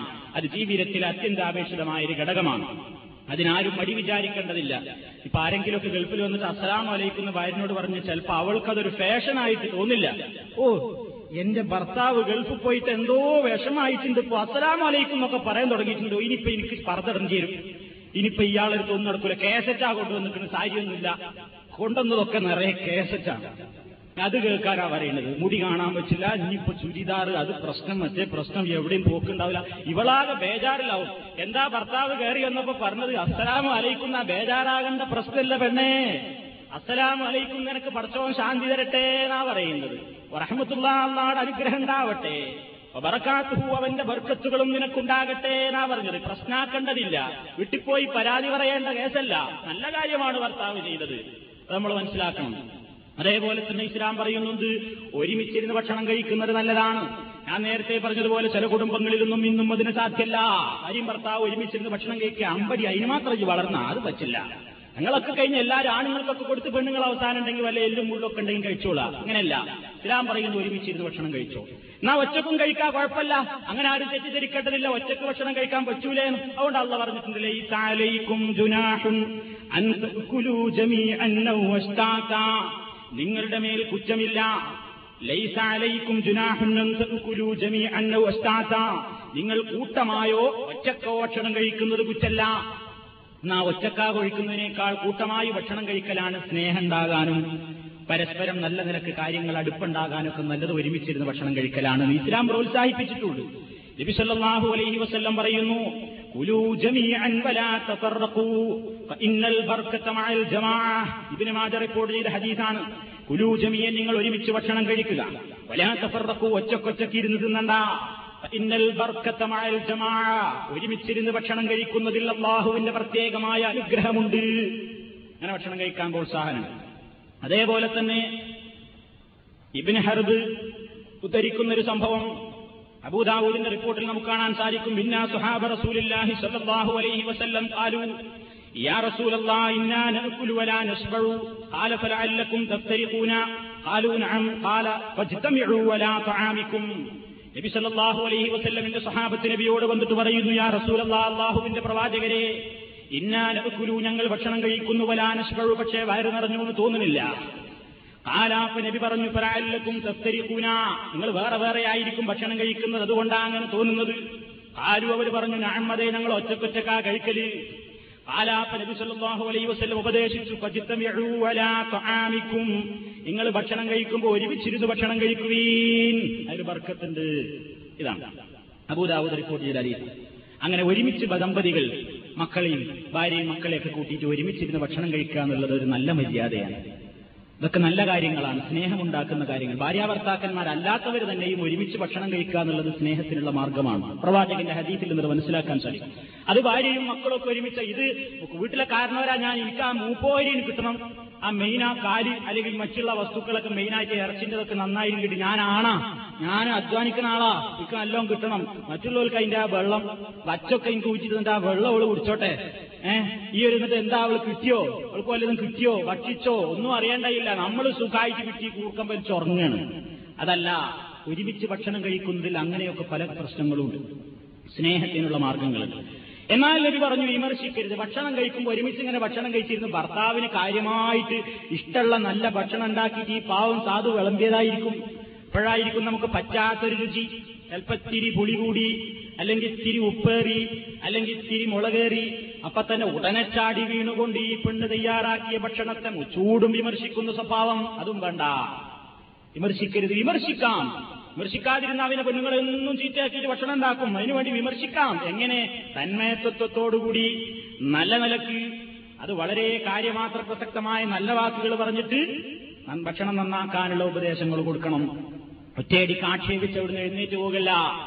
അഞ്ഞീരുപ്പേറിയാൽ അല്ലെങ്കിൽ എന്തെങ്കിലും കിട്ടിയാൽ അടി ഉടനെ തന്നെ അടിവാസാക്കി ദേഷ്യം പിടിച്ച് വിശന്ന് വരികയാണ്. അപ്പൊ വന്നു നോക്കുമ്പോ അതിലൊരു സ്വൽപ്പം ഉപ്പേറി, അവിടെ തന്നെ അടി പൊട്ടിച്ച് പിന്നെ അതാകെ പ്രശ്നമായി, അത് നീറി നീറി നീറി തൊലാക്കിലൊക്കെ എത്തും. അപ്പൊ അതുകൊണ്ട് ചെറിയ ചെറിയ പ്രശ്നങ്ങൾ അപ്പൊ തന്നെ അങ്ങനെ മനസ്സിലാക്കി കൊണ്ടുപോകണതൊക്കെ ജീവിതത്തിൽ സാധാരണയായിട്ട് എല്ലാവർക്കും ഉണ്ടാകുന്ന അനുഭവങ്ങളാണ്. ഇതിനൊക്കെ പ്രവാചകന്റെ നിർദ്ദേശമുണ്ട്. നബി സല്ലല്ലാഹു അലൈഹി വസല്ലമിനെ സംബന്ധിച്ച് പ്രിയപ്പെട്ട ഭാര്യ ആയിഷ റളിയല്ലാഹു തആല അൻഹ പറയുന്നു, മഹാനായ പ്രവാചകൻ ഭക്ഷണത്തിന്റെ മുമ്പിലിരുന്നാൽ ലാ യഈബു മഅകൂലൻ നിദാ അഅജബഹു വകലഹു ഇല്ലാ തറകഹു. ബുഖാരി റിപ്പോർട്ട് ചെയ്യുന്നു, പ്രവാചകൻ ഒരു ഭക്ഷണത്തെയും ആക്ഷേപിക്കാറില്ല, വിമർശിക്കാറില്ല, കുറ്റം പറയാറില്ല. നബിക്ക് ഇഷ്ടപ്പെട്ടാൽ കഴിക്കും, ഇഷ്ടപ്പെട്ടില്ലെങ്കിൽ അത് വേണ്ടെന്ന് വെക്കും. മാ അഅബ റസൂലുള്ളാഹി സ്വല്ലല്ലാഹു അലൈഹി വസല്ലം തആമൻ ഖത്തു, പ്രവാചകൻ ഒരിക്കലും ഒരു ഭക്ഷണത്തെയും വിമർശിച്ചിട്ടില്ല, കുറ്റം പറഞ്ഞിട്ടില്ല, ആക്ഷേപിച്ചിട്ടില്ല. ആക്ഷേപത്തിന്റെ ശൈലിയല്ലാത്ത രൂപത്തിൽ നമുക്ക് പറഞ്ഞു നന്നാക്കാം. അതൊക്കെ ജീവിതത്തിന്റെ കെട്ടുറപ്പിന് ആവശ്യമാണ്. പരസ്പരം എത്രത്തോളം ബന്ധമുണ്ട്, ദീനിന്റെ കാര്യങ്ങളൊക്കെ ഭാര്യാഭർത്താക്കന്മാർ തമ്മിൽ ചർച്ച ചെയ്യണം. ഭാര്യാഭർത്താക്കന്മാരൊഴിഞ്ഞിരിക്കുമ്പോ എല്ലാ കാര്യങ്ങളും ചർച്ച ചെയ്യുമ്പോൾ ദീനി കാര്യങ്ങളും അവർ ചർച്ച ചെയ്യണം. പരലോകത്തിന്റെ കാര്യം, നിസ്കാരത്തിന്റെ കാര്യം, മരണത്തിന്റെ കാര്യം, അറിവില്ലാത്തത് പഠിപ്പിച്ചു കൊടുക്കുക. എല്ലാം തികഞ്ഞവളായിക്കൊള്ളണമെന്നില്ല, അറിയാത്തത് ഉപദേശിച്ചു കൊടുക്കുക. ഉപദേശിക്കുമ്പോൾ അതിന്റേതായ രൂപത്തിൽ ഉപദേശിക്കുക, നല്ല കാര്യങ്ങൾ പറഞ്ഞു കൊടുക്കുക. നല്ലതായ കാര്യങ്ങളെ സംബന്ധിച്ചും മരണത്തെ സംബന്ധിച്ചും പരലോകത്തെ സംബന്ധിച്ചുമൊക്കെ പ്രവാചകൻ തന്റെ ഭാര്യമാരുമായി സംസാരിച്ചിരുന്നു. ഒരിക്കലും അവർ മറ്റൊരു കാര്യത്തെ സംബന്ധിച്ച് വേറൊരു കാര്യത്തെപ്പറ്റി ഇത് എന്നെ ഒഴിവാക്കാനുള്ള തന്ത്രമാണോ എന്ന് ചിന്തിച്ചില്ല. ഉദാഹരണമായി നോക്കൂ, നബി സല്ലല്ലാഹു അലൈഹി വസല്ലം തന്നെ പറഞ്ഞു, ഭാര്യയെ വിളിച്ചുകൊണ്ട് ആയിഷ റളിയല്ലാഹു തആല അൻഹയെ വിളിച്ചുകൊണ്ട് പറഞ്ഞു, ആയിഷ ലൗ മുത്തിഖ ബിലി ലഗസൽതുകി വകഫൻതുകി, നീ എനിക്ക് മുമ്പ് നീയാണ് മരിച്ചു പോകുന്നതെങ്കിൽ നിന്നെ ഞാൻ കുളിപ്പിക്കുകയും നിന്നെ ഞാൻ തന്നെ കഫൻ ചെയ്യുകയും ചെയ്യും. ആയിഷാ ബീവി ഒരിക്കലും തെറ്റിദ്ധരിച്ചില്ല. ആ ഞാനങ്ങനെ മരിക്കാൻ കാത്തിക്കാണല്ലേ, മരിച്ചിട്ട് വേണം നിങ്ങൾക്ക് വേറെ കല്യാണം കഴിക്കാനല്ലേ ചിന്തിച്ചില്ല. ഇസ്ലാമികമായി തന്റെ ഭർത്താവ് എനിക്കൊരു നിയമം പഠിപ്പിച്ചു തരികയാണെന്നാണ് ആ മഹതി മനസ്സിലാക്കിയത്. അത്തരം കാര്യങ്ങൾ വരെ മനസ്സിലാക്കണം. ഭാര്യ മരിച്ചാൽ ഭർത്താവിന് തന്നെ കുളിപ്പിക്കാം, ഭർത്താവ് മരിച്ചാൽ ഭാര്യക്കും കുളിപ്പിക്കാം. സഹോദരന്മാരെ, ഇത് മനസ്സിലാക്കുമ്പോൾ നമ്മുടെ നാട്ടിലൊക്കെ ഒരു തെറ്റിദ്ധാരണയുണ്ട്. ഒരു പെണ്ണ് മരിച്ചുപോയി കഴിഞ്ഞാൽ, ഒരു ഭാര്യ മരിച്ചുപോയി കഴിഞ്ഞാൽ മരണത്തോടുകൂടെ തൊലാക്ക് പോയി കഴിഞ്ഞു, അതുകൊണ്ട് ഇനി അവര് ഭാര്യാഭർത്താക്കളല്ല, അതുകൊണ്ട് മരിച്ചാൽ പിന്നെ ഭർത്താവിന് പെണ്ണിനെ സ്വന്തം ഭാര്യ മരിച്ചു കിടക്കുമ്പോൾ കാണാൻ വരെ പാടില്ല. അങ്ങനെ വിശ്വസിക്കുന്ന ആളുകളുണ്ട്. മരിച്ചു കിടക്കുന്ന ഭാര്യനെ ഒരു നോക്ക് കാണാൻ ഭർത്താവിന് പാടില്ല, അന്യവണ്ണായിപ്പോയി. എന്താ, മരണത്തോടുകൂടെ അവര് തമ്മിലുള്ള ബന്ധം മുറിഞ്ഞുപോയിരിക്കുന്നു. മഹാനായ പ്രവാചകന്റെ നിർദ്ദേശങ്ങളും ഏട്ടിലുള്ള നിയമങ്ങളും നാട്ടിലെ നിയമങ്ങളും തമ്മിൽ എന്തുമാത്രം അന്തരമാണെന്ന് ആലോചിച്ചു. പ്രവാചകൻ പറയുകയാണ്, ആയിഷ എനിക്ക് മുമ്പ് നീ മരണപ്പെടുകയാണെങ്കിൽ നിന്നെ കുളിപ്പിക്കാനും കഫൻ ചെയ്യാനും ഞാൻ തയ്യാറാണ്. അതേപോലെ തന്നെ ആയിഷ റളിയല്ലാഹു തആല അൻഹയും പറഞ്ഞു, ലവിസ്തഖ്ബൽതു മിൻ അംരി മസ്തദ്ബർതു, പിന്നീട് മനസ്സിലായ കാര്യങ്ങൾ മുമ്പേ എനിക്ക് മനസ്സിലായിരുന്നുവെങ്കിൽ മാ ഖസല റസൂലുള്ളാഹി സ്വല്ലല്ലാഹു അലൈഹി വസല്ലം ഇല്ലാ നിസാഉഹു, അള്ളാഹുവിന്റെ പ്രവാചകനെ അവരുടെ ഭാര്യമാരല്ലാതെ കുളിപ്പിക്കുകയില്ലായിരുന്നു. ആയിഷാ ബീവിയുടെ വാക്യത്തിൽ നിന്ന് തന്നെയും ഭർത്താവിനെ ഭാര്യയ്ക്ക് കുളിപ്പിക്കാമെന്ന് മനസ്സിലായി, ഭർത്താവിന് ഭാര്യയെയും കുളിപ്പിക്കാമെന്ന് മനസ്സിലായി. ആയിഷ റളിയല്ലാഹു തആല അൻഹ തന്നെ പറയുന്നു, സ്വന്തം ബാപ്പ അബൂബക്കർ അന്ന അബൂബക്കറിനെ ഉസ്മാ ബിൻത് ഉമൈസ് ലിതഗ്സിലഹു, അബൂബക്കർ സിദ്ദീഖ് റളിയല്ലാഹു തആല അൻഹു ഭാര്യയായ അസ്മയോട് നീ എന്നെ കുളിപ്പിക്കണമെന്ന് വസിയത്ത് ചെയ്യുകയുണ്ടായി. അതേപോലെ തന്നെ അന്ന അലിയൻ വസല ഫാത്തിമത്ത് സുഹ്റ, അലി റളിയല്ലാഹു തആല അൻഹു സ്വന്തം ഭാര്യയായ ഫാത്തിമ മരിച്ചപ്പോൾ മയ്യത്ത് കുളിപ്പിച്ചു. ഇബ്രാഹിം ഇബ്നു ഖയ്യിൽ റിപ്പോർട്ട് ചെയ്യുന്നു, ഇന്ന അബൂ മൂസ അൽ-അശ്അരി, അബൂ മൂസ അൽ-അശ്അരി എന്ന സഹാബി ഗസലത്തുഹു ഇംറഅത്തുഹു ഉമ്മു അബ്ദില്ല, അദ്ദേഹത്തിന്റെ മയ്യത്ത് കുളിപ്പിച്ചത് അദ്ദേഹത്തിന്റെ ഭാര്യയായ ഉമ്മു അബ്ദില്ലയായിരുന്നു. ഇങ്ങനെയൊക്കെ ഹദീസിന്റെ കിതാബുകളിൽ കാണാം. ഭാര്യാഭർത്താക്കന്മാർക്ക് ഭാര്യ മരിച്ചാൽ ഭർത്താവിനും ഭർത്താവ് മരിച്ചാൽ ഭാര്യക്കും ആ മയ്യത്ത് സംസ്കരണത്തിന്റേതായ കുളിപ്പിക്കലും കഫൻ ചെയ്യലുമൊക്കെ അറിവുണ്ടെങ്കിൽ അത് ചെയ്യാം, അത് ചെയ്യുന്നതിന് വിരോധമില്ല. ഒരു വേള അതാണ് നല്ലതും. ഒരു ഭർത്താവിനെ സംബന്ധിച്ചിടത്തോളം എല്ലാ ന്യൂനതകളും അറിയുക ഭാര്യക്കാണ്. ഒരു ഭാര്യയെ സംബന്ധിച്ചിടത്തോളം അവളുടെ ശരീരം മുഴുക്ക കണ്ടത് ഒരു ഭർത്താവാണ്. മറ്റൊരാൾ കാണാതിരിക്കാൻ പറ്റുന്നത് അത് തന്നെയാണ്, നല്ലതും അത് തന്നെയാണ്. സാധിക്കുമെങ്കിൽ അങ്ങനെ ചെയ്യാം, ഇസ്ലാമിലതിന് വിരോധമില്ല, അങ്ങനെ ചെയ്യാവുന്നതാണ്. അപ്പൊ ആ കാര്യങ്ങളൊക്കെ അവർ ചർച്ച ചെയ്യുമ്പോൾ ഇത് തെറ്റിദ്ധരിക്കേണ്ടതില്ല. എല്ലാ കാര്യങ്ങളും ചർച്ച ചെയ്യണം, വേണ്ട വസീയത്തുകൾ കൊടുക്കണം. അതിലൊക്കെ ഞാനിങ്ങനെ ഒരു വസീയത്ത് ചെയ്താൽ എന്തെങ്കിലും പ്രശ്നമാവോ എന്ന് പേടിച്ചൊഴിഞ്ഞു മാറുന്നൊരു സമ്പ്രദായം ഉണ്ടായിട്ടില്ല. മരണത്തെപ്പറ്റി ഞാൻ മരിച്ചാൽ നിങ്ങൾ നീ ഇങ്ങനെ ചെയ്യണം എന്ന് പറഞ്ഞാൽ ചില ഭാര്യ നിങ്ങൾ മുണ്ടാണ്ടിരുന്നാലും മുണ്ടാണ്ടിരുന്നാലും മരണത്തെപ്പറ്റി പറയല്ലേ, നിങ്ങളത് പറയല്ലേ, നിങ്ങൾ മരിക്കാന്നുള്ളത് എനിക്ക് ചിന്തിച്ചുകൂടാ, എന്താ ഉണ്ടാവില്ലേ, മരിക്കൂലേ, എന്നിട്ട് ആ വസീയത്ത് ചെയ്യാനതിനെ അനുവദിക്കാതിരിക്കുന്നു.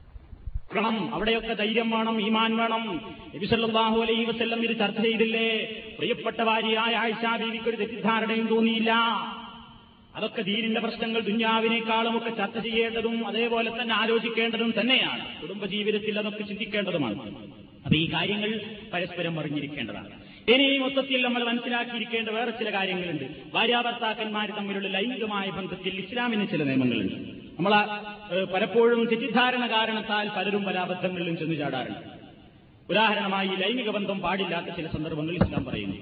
ഒന്ന്, സ്ത്രീ ഋതുമതിയാണെങ്കിൽ പെണ്ണിന് ആർത്തവമുള്ള ഘട്ടത്തിൽ അവളുമായി ലൈംഗിക ബന്ധം മാത്രം പാടില്ല. ആർത്തവത്തെ സംബന്ധിച്ചിടത്തോളം പല സമൂഹങ്ങളിലും ഒരുപാട് തെറ്റിദ്ധാരണകൾ നിലവിലുണ്ടായിരുന്നു. ഒരു സ്ത്രീ ഋതുമതിയായി കഴിഞ്ഞാൽ ഇസ്ലാം അവളെ ഏറ്റവും വലിയ അശുദ്ധയായി മാറ്റി നിർത്തണമെന്ന് പറയുന്നില്ല. ഇസ്ലാം ആ കാര്യത്തിൽ ഒരു തുറന്ന സമീപനം, മധ്യ നിലപാടാണ് സ്വീകരിച്ചിട്ടുള്ളത്. ഒരു ഭാഗം ആളുകൾ അവളെ വീട്ടിൽ നിന്ന് തന്നെ അട്ടിപ്പുറത്താക്കാറുണ്ട്. ഒരു സ്ത്രീ രജസ്വരയായി കഴിഞ്ഞാൽ അല്ലെങ്കിൽ ഋതുപതിയായി കഴിഞ്ഞാൽ ഒരു പെൺകുട്ടിക്ക് വീട്ടിൽ പോലും സ്ഥാനമില്ലാതെ മറ്റൊരു മരച്ചുവട്ടിൽ കൊണ്ടുപോയി അവിടെ ഒരു പൊക്കണവും പാണ്ടൊക്കെ ഉണ്ടാക്കി അവിടെ കുറച്ചു കാലം താമസിപ്പിക്കും. കുളിച്ചു കഴിഞ്ഞതിന് ശേഷം അവരുടെ വീട്ടിലേക്ക് കയറ്റുള്ളൂ. അങ്ങനത്തെ സമൂഹങ്ങളുണ്ട്. അതേപോലെ തന്നെ ഒരു ഋതുമതിയായ പെണ്ണ് പൂന്തോട്ടത്തിലെ പുഷ്പിച്ചു നിൽക്കുന്ന പൂവുകളെ നോക്കിയാൽ ആ പൂവുകൾ കരിഞ്ഞു പോകുമെന്നും വിളവുകളിലേക്ക് നോക്കിയാൽ ആ വിളവ് നശിച്ചു പോകുമെന്നും റോമക്കാരി വിശ്വസിച്ചിരുന്നുവെന്ന് ചില പുസ്തകങ്ങളിൽ നമുക്ക് വായിക്കാൻ സാധിക്കും. അതേപോലെ തന്നെ ഏതോ ചില രാജ്യങ്ങളിൽ പഞ്ചസാര മില്ലുകളിലേക്ക് ഋതുമതികളായ സ്ത്രീകൾക്ക് പ്രവേശനമില്ലെന്നാണ്. കാരണം ആ പെണ്ണുങ്ങൾ അവിടെ കയറി ആ പഞ്ചസാരയൊക്കെ കൈക്കും കൈപ്പനുഭവപ്പെടുന്നതാണ്, കറുത്തു പോകുമെന്നൊക്കെ ഒരുപാട് അന്ധവിശ്വാസങ്ങൾ, ഒരുപാട് ധാരണകൾ. ഹൈന്ദവ വിശ്വാസങ്ങളിൽ ഒരുപാട് ധാരണകളുണ്ട്. പിന്നെ നമ്മുടെ നാട്ടിലൊക്കെ തീണ്ടാരി എന്നാ പറയുക. തീണ്ടാരി ആയി കഴിഞ്ഞാൽ പിന്നെ വീട്ടിൽ നിന്ന് പാവാസാധുവനുമായി തീർക്കും. ചില സമൂഹങ്ങളിൽ കാണാം, ചില പുസ്തകങ്ങളിൽ എഴുതി കാണുന്നത് ഭൂമിയിൽ തൊടാതെ അട്ടത്തിങ്ങനെ കെട്ടി തൂക്കും എന്നാണ്. ആണ് ഭൂമി തൊടാൻ പറ്റില്ല, തൊട്ടതൊക്കെ അശുദ്ധാവുമെന്നാണ്. ഇസ്ലാം അങ്ങനെ പറയുന്നില്ല. ഇസ്ലാം അതിലൊരു മധ്യമമായ നിലപാടാണ് സ്വീകരിച്ചത്. ഇനി ക്രിസ്ത്യാനികൾ വിശുദ്ധ ബൈബിൾ എന്ന് അവകാശപ്പെടുന്ന പുസ്തകമാണിത്, ബൈബിൾ. ആ ബൈബിളിന്റെ ലേവ്യ പുസ്തകത്തിൽ പറയുന്നത് എന്താ? ഇത്തരത്തിൽ സ്ത്രീകൾക്ക് ഇങ്ങനെ സ്രവമുണ്ടായിക്കഴിഞ്ഞാൽ അവരുമായുള്ള ബന്ധത്തെ സംബന്ധിച്ച് ക്രിസ്ത്യാനികൾ വിശ്വസിച്ചുകൊണ്ടിരിക്കുന്നത് ലേവ്യ പുസ്തകത്തിന്റെ പതിനഞ്ചാം അധ്യായത്തിൽ പത്തൊമ്പത് മുതൽക്കുള്ള വാക്കുകൾ അതിൽ പറയുന്നു: ഒരു സ്ത്രീക്ക് സ്രവമുണ്ടായി അവളുടെ അംഗസ്രവം രക്തമായിരുന്നാൽ അവൾ ഏഴു ദിവസം അശുദ്ധയായിരിക്കണം. അവളെ തൊടുന്നവനെല്ലാം സന്ധ്യ വരെ അശുദ്ധനായിരിക്കണം. അവളുടെ അശുദ്ധിയിൽ അവൾ ഏതിന്മേലെങ്കിലും കിടന്നാൽ അതൊക്കെയും അശുദ്ധമായിരിക്കണം. തൊട്ടതൊക്കെ അശുദ്ധാണ്. അവൾ തൊട്ടതൊക്കെ അശുദ്ധാണ്. അവൾ ഏതിന്മേൽ കിടന്നാൽ ആ സാധനം അശുദ്ധായി. അവൾ ഏതിന്മേലെങ്കിലും ഇരുന്നാൽ അതൊക്കെയും അശുദ്ധമായിരിക്കണം. അവളുടെ കിടക്ക തൊടുന്നവനെല്ലാം വസ്ത്രം മലക്കി വെള്ളത്തിൽ കുളിക്കയും സന്ധ്യ വരെ അശുദ്ധനായിരിക്കയും വേണം. അവൾ ഇരുന്ന ഏതൊരു സാധനവും തൊടുന്നവനെല്ലാം വസ്ത്രം മലക്കി വെള്ളത്തിൽ കുളിക്കയും സന്ധ്യ വരെ അശുദ്ധനായിരിക്കയും വേണം. അവളുടെ കിടക്കമേലോ അവൾ ഇരുന്നതിന്മേലോ ഉള്ള ഏതൊന്നെങ്കിലും തൊടുന്നവൻ സന്ധ്യ വരെ അശുദ്ധനായിരിക്കണം. ഒരുത്തൻ അവളോടുകൂടെ ശയിക്കുകയും അവളുടെ അശുദ്ധി അവന്മേലാകുകയും ചെയ്താൽ അവൻ ഏഴു ദിവസം അശുദ്ധനായിരിക്കണം. അവൻ കിടക്കുന്ന കിടക്ക ഒക്കെയും അശുദ്ധമാകും. ഇങ്ങനെ കുറെ പറയുന്നുണ്ടതിൽ. ആ പറയുന്ന കാര്യങ്ങളൊക്കെ ചുരുക്കി പറഞ്ഞാൽ അവൾ തൊട്ടതൊക്കെ അശുദ്ധാണ്, കാര്യങ്ങളൊക്കെ പ്രശ്നമാണ്, ഒന്നിനും പാടില്ല, പിന്നെ ആകപ്പാടെ ബേജാറാണെന്നുള്ള മട്ടിലാണ് ഈ പുസ്തകം പറയുന്നത്. ഇത് Bible society of India, Mahatma Gandhi road, Bangalore. ആ പ്രസിദ്ധീകരണത്തിന്റെ നൂറ്റി പതിനഞ്ചാമത്തെ പേജിൽ നിന്നാണ് വായിച്ചത്. അത് ക്രിസ്ത്യാനികൾ അംഗീകരിക്കുന്ന അവരുടെ പഴയ നിയമ പുസ്തകത്തിലുള്ള ലേവ്യ പുസ്തകത്തിൽ നിന്ന് എടുത്ത വാക്യങ്ങളാണ്. അപ്പൊ ക്രിസ്ത്യാനികൾ അംഗീകരിക്കുന്നതും ബൈബിളിലുള്ളതും വിശുദ്ധ ബൈബിൾ എന്ന് അവരവകാശപ്പെടുന്ന സത്യവേദ പുസ്തകം എന്ന് പറയുന്ന അതിൽ പറയുന്നത് ഇങ്ങനെ ഒരു നിലക്കും പിന്നെ ബന്ധപ്പെട്ടുകൂടാ, തൊട്ടുകൂടാ, തീണ്ടിക്കൂടാ, അശുദ്ധയാണ്, കിടക്കനച്ചാണ്, മച്ചനച്ചാണ്, തൊട്ടുകൂടാ, ആരും കണ്ടുകൂടാ, ഇങ്ങനെയൊക്കെയുള്ള ഒരു തത്വങ്ങളാണ് സമൂഹത്തിലുണ്ടായിരുന്നത്. അതേപോലെ തന്നെ ജൂതന്മാരന്ന് ഹദീസുകളിൽ കാണാൻ സാധിക്കും, അന്നൽ യഹൂദ കാനത് ഇദാ ഹാലത് മിൻഹും ഇംറഅത്തുൻ അഖ്റജൂഹാ മിനൽ ബൈത്തി. ജൂതന്മാർ അവരിൽ നിന്നൊരു സ്ത്രീക്ക് ഹൈളായി കഴിഞ്ഞാൽ അഖ്റജൂഹാ മിനൽ ബൈത്തി, വീട്ടിൽ നിന്നവളെ ആട്ടിപ്പുറത്താക്കും. വലം യുആകിലുഹാ, അവളോടൊന്നിച്ച് ഭക്ഷണം കഴിക്കാൻ വരെ തയ്യാറാകില്ല. വലം യുശാരിബുഹാ, അവളോടൊന്നിച്ച് പാനീയം ചെയ്യാനും തയ്യാറാവുകയില്ല. വലം യുജാമിഉഹാ ഫിൽ ബൈത്തി, വീട്ടിൽ അവളൊന്നിച്ച് താമസിക്കാൻ വരെ തയ്യാറാകില്ല. ഇങ്ങനെയുള്ള സന്ദർഭത്തിൽ ഫസുഖില റസൂലുള്ളാഹി സ്വല്ലല്ലാഹു അലൈഹി വസല്ലം ദാലിക, ഇങ്ങനെയൊക്കെയാണ് ജൂതന്മാർ ചെയ്യുന്നത്. എന്തായാലും നമ്മൾ ചെയ്യേണ്ടത്, നബി സ്വല്ലല്ലാഹു അലൈഹി വസല്ലമനോട് ഇതിനെ സംബന്ധിച്ച് സ്വഹാബത്ത് വന്ന് മസ്അല ചോദിച്ചപ്പോൾ അല്ലാഹു തആല ഏതാ ആയത്ത് ഇറക്കുന്നു? വയസ്അലൂനക അനിൽ മഹീബ് ഖുൽ ഹുവ അദാ ഫഅതസിലുൻ നിസാ ഫിൽ മഹീബ് വലാ തഖറബൂഹുന്ന ഹത്താ യത്ഹുർന فإذا تطهرن فأتوهن من حيث أمركم الله إن الله يحب التوابين ويحب المتطهرين. فيسألونك محمد നിന്നോടവർ ചോദിക്കുന്നു അനിൽ മഹീദി, ആർത്തവത്തെ സംബന്ധിച്ച്, ആർത്തവ രക്തത്തെ സംബന്ധിച്ച് നിന്നോടവർ മസ്അല ചോദിക്കുന്നു. ഖുൽ, പറഞ്ഞേക്ക്, ഹുവ അദാ, അത് മ്ലേച്ഛമാണ്, ആ രക്തം മ്ലേച്ഛമായ രക്തമാണ്. ഫഅതസിലുൻ നിസാ ഫിൽ മഹീദി, ഋതുമതികളായിരിക്കുന്ന സമയത്ത് സ്ത്രീകളെയുമായി നിങ്ങൾ വിട്ടുനിൽക്കുക. വലാ തഖറബൂഹുന്ന, നിങ്ങൾ അവരെ സമീപിക്കരുത്. ഹത്താ യത്ഹുർന, അവർ കുളിച്ചു ശുദ്ധിയാകുന്നത് വരെ. ഫൈദാ തതഖർന, അവർ കുളിച്ചു ശുദ്ധിയായി കഴിഞ്ഞാൽ ഫഅതൂഹുന്ന, നിങ്ങൾ അവരെ സമീപിച്ചുകൊള്ളുക. മിൻ ഹൈതു അമറകുമുല്ലാഹ്, അല്ലാഹു നിങ്ങളോട് കൽപ്പിച്ചതുപോലെ. ഇന്നല്ലാഹ യുഹിബ്ബു തവ്വാബീന വയുഹിബ്ബുൽ മുതതഹിരീൻ. തൗബ ചെയ്യുന്നവരെയും അകവും പുറവും ശുദ്ധിയുള്ള ആളുകളെ അല്ലാഹു ഇഷ്ടപ്പെടുന്നു. ഈ ആയത്ത് അങ്ങോട്ട് ഓതിക്കൊടുത്തിട്ട് അപ്പൊ ആർക്കും തെറ്റിദ്ധാരണ വേണ്ടെന്ന്, പെണ്ണുങ്ങളെ അകന്നു നിൽക്കണം എന്ന ആയത്തിലില്ലേ, അവരെ സമീപിക്കരുതെന്ന ആയത്തിലില്ലേ, പ്രവാചകൻ വിശദീകരിച്ചു കൊടുക്കുകയാണ്. ഫഖാല റസൂലുള്ളാഹി സ്വല്ലല്ലാഹു അലൈഹി വസല്ലം ജാമിഉഹുന്ന ഫിൽ ബുയൂതി, നിങ്ങളുടെ വീട്ടിൽ നിന്ന് അവരെ പുറത്താക്കണ്ട, നിങ്ങളുടെ കൂടെ തന്നെ താമസിപ്പിച്ചുകൊള്ളുക. വസ്നഉ കുല്ല ശൈഇൻ, ഭർത്താക്കന്മാരെ നിങ്ങളുടെ ഭാര്യമാർക്ക് ഇങ്ങനെ സംഭവിച്ചാൽ എന്തും നിങ്ങൾ ചെയ്തുകൊള്ളൂ. ഖൈറൻ നിക്കാഹ്, സംയോഗമല്ലാത്ത എന്തും ചെയ്യാം. ആ ഭാര്യാഭർത്തൃ ബന്ധം മാത്രമുണ്ടല്ലോ, അതല്ലാത്ത ഒരുമിച്ച് ഒരേ പുതപ്പിൻ കീഴിൽ ഉറങ്ങാം. ആയിഷ റളിയല്ലാഹു തആല അൻഹ തന്നെ പറഞ്ഞു, ഞാൻ ഋതുമതിയായിരിക്കെ ഞാനും പ്രവാചകനും ഒരൊറ്റ വിരിപ്പിനുള്ളിൽ ഉറങ്ങാറുണ്ടായിരുന്നു. അപ്പൊ അങ്ങനെ ഒരുമിച്ച് കിടക്കുന്നതിനോ അല്ലെങ്കിൽ ആ ബന്ധങ്ങൾക്കോ ഒന്നും യാതൊരു രൂപത്തിലുള്ള തടസ്സമല്ല. ഇപ്പോൾ തൊട്ടത് അശുദ്ധാകുന്നില്ല, അല്ലെങ്കിൽ അവളെ കണ്ടുകൂടാ, തൊട്ടുകൂടാ, നോക്കിക്കൂടാ, ഒരു പ്രശ്നമല്ല. നബി സല്ലല്ലാഹു അലൈഹി വസല്ലം ആയിഷാ ബീവിയുടെ മടിത്തട്ടിൽ തലവെച്ച് കിടന്നുറങ്ങിയിരുന്നു. അപ്പോ ആയിഷാ ബീവി ഋതുമതിയായിരിക്കെ, അതേപോലെ തന്നെ പ്രവാചകൻ പള്ളിയിൽ ഇത്തികാഫിലായിരിക്കെ വീട്ടിലേക്ക് നബി ഇങ്ങനെ തല പുറത്ത് കുട്ടുകൊടുക്കും. ആയിഷാ ബീവി അപ്പോൾ ഋതുമതിയാണ്. എന്നിട്ട് ഇത്തികാഫിലിരിക്കുന്ന പ്രവാചകന്റെ തലയിൽ തൊട്ട് തലമുടി ചീകി കൊടുത്തിരുന്നു. ഒന്നും പ്രശ്നമല്ല. ഇസ്ലാം അങ്ങനെയാണ് കണ്ടത്. ഈ ഒരു ബന്ധം, ശാരീരികമായ ഈ ബന്ധം മാത്രമേ പാടില്ലാത്തുള്ളൂ, വേറെ എന്തും നിങ്ങൾക്ക് അനുവദനീയമാണ് എന്ന് പറഞ്ഞുകൊണ്ട് ഇസ്ലാം അതിൽ മധ്യമ നിലപാട് സ്വീകരിച്ചു. അതേപോലെ തന്നെ ഇതെന്ന് പറഞ്ഞപ്പോ നബി പറഞ്ഞല്ലോ, നിങ്ങൾ എല്ലാം ചെയ്തോളൂ, ഈ സംയോഗം അത് മാത്രം പാടില്ല. അപ്പൊ ഇവര് പോയിട്ട് ജൂതന്മാരുടെ ഈ വിഷയം പറഞ്ഞു. അപ്പൊ ജൂതന്മാരിത് കേട്ടപ്പോൾ പറ മാ യുരീദു ഹാദർ റജുല്ലൻ യദാശയം മിൻ അംരിനാ ഇല്ലാ ഖാലഫന ഫീഹി. ഇയാൾ എന്ത് നബിയാണ്, നമ്മൾ ചെയ്യുന്നതിനൊക്കെ എതിരിയാ മാത്രമല്ല ഇയാൾ വന്നിട്ടുള്ളത്, നമ്മളിത് പാടില്ലാറ ഉപരെ പാടുണ്ട്. ഈ മറുപടി കേട്ടുകൊണ്ട് സ്വഹാബത്ത് നബീന്റെ അടുക്കൽ വന്നിട്ട് പറഞ്ഞു, നബിയെ ജൂതന്മാർ ഇങ്ങനെ ഇങ്ങനെയൊക്കെയാണ് പറയുന്നത്, എന്നാ പിന്നെ അവരോടുള്ള ദേഷ്യത്തിന് നമ്മൾ ആ പരിപാടിയും കൂടിയാണ് നടത്തിയാലോ, എന്താ വേണ്ടതെന്ന് ചോദിച്ചു. അപ്പൊ റസൂലുള്ളാഹി സ്വല്ലല്ലാഹു അലൈഹി വസല്ലം നബി ചൂടായി, പക്ഷെ അത് പാടില്ല, ഇത് പാടില്ല, ദേശീയ വിചാരത്തിൽ ചെയ്യാൻ പറ്റുന്നതേ ചെയ്യാൻ പറ്റുള്ളൂ, അല്ലാത്ത പാടില്ല.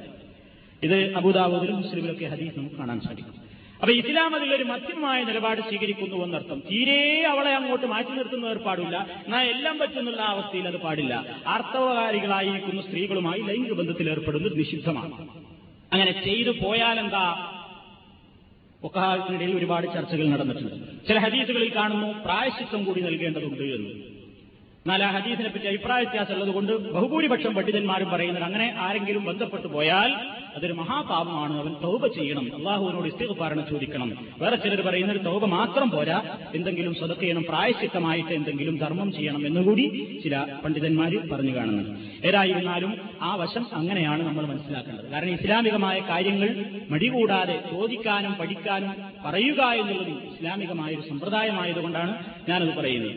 അതേപോലെ തന്നെ ഇത്തരം ഘട്ടങ്ങൾ ഇസ്ലാം ഏത് കാര്യങ്ങളിലും അള്ളാഹുവിനോടുള്ള പ്രാർത്ഥന ഈ ഭാര്യാഭർത്തൃ ബന്ധത്തിന്റെ സന്ദർഭത്തിലും പ്രാർത്ഥിക്കണമെന്ന് ഇസ്ലാം പറഞ്ഞതാണ്. ബിസ്മില്ലാഹി അല്ലാഹുമ്മ ജന്നിബ്ന ശൈത്താന വ ജന്നിബ് ശൈത്താന മാ റസഖ്തനാ, അള്ളാഹുവിന്റെ നാമത്തിൽ പടച്ചവനെ നീ ഞങ്ങളിൽ നിന്ന് പിശാചിനെ അകറ്റണമേ, ഞങ്ങൾക്ക് നൽകുന്ന സന്താനങ്ങളിലും നീ പൈശാചികമായ സ്വഭാവങ്ങളിൽ നിന്ന് രക്ഷിക്കണമേ എന്ന് പ്രാർത്ഥന ആ സന്ദർഭത്തിൽ ഉണ്ടായിരിക്കണമെന്ന് നബി സല്ലല്ലാഹു അലൈഹി വസല്ലം നമ്മളെ ഉപദേശിച്ചു.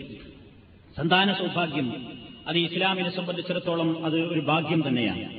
എന്നാൽ അതൊരു പരീക്ഷണമായിട്ടാണ് ഇസ്ലാം പറയുന്നത്. സന്താനമുണ്ടാവുക, ഒരു സ്ത്രീ ഗർഭം ധരിക്കുന്നതും ധരിക്കാതിരിക്കുന്നതും ഒരു സ്ത്രീയെ സംബന്ധിച്ചിടത്തോളം അത് അവളെ നിന്ദിക്കുന്നതിന്റെയോ ആദരിക്കുന്നതിന്റെയോ ലക്ഷണമായിട്ട് കാണേണ്ടതില്ല. കാരണം പരിശുദ്ധ ഖുർആൻ മറിച്ചു നോക്കിയാൽ, പരിശോധിച്ചു നോക്കിയാൽ നമുക്ക് കാണാൻ സാധിക്കുന്നത് ഖുർആൻ സമ്പത്തിനെയും സന്താനങ്ങളെയും ഒരുമിച്ചാണ് പരീക്ഷണമായിട്ട് പറഞ്ഞിട്ടുള്ളത്. ഒന്ന് രണ്ട് സ്ഥലങ്ങളിൽ നമുക്ക് ആ പ്രയോഗം കാണാൻ സാധിക്കും.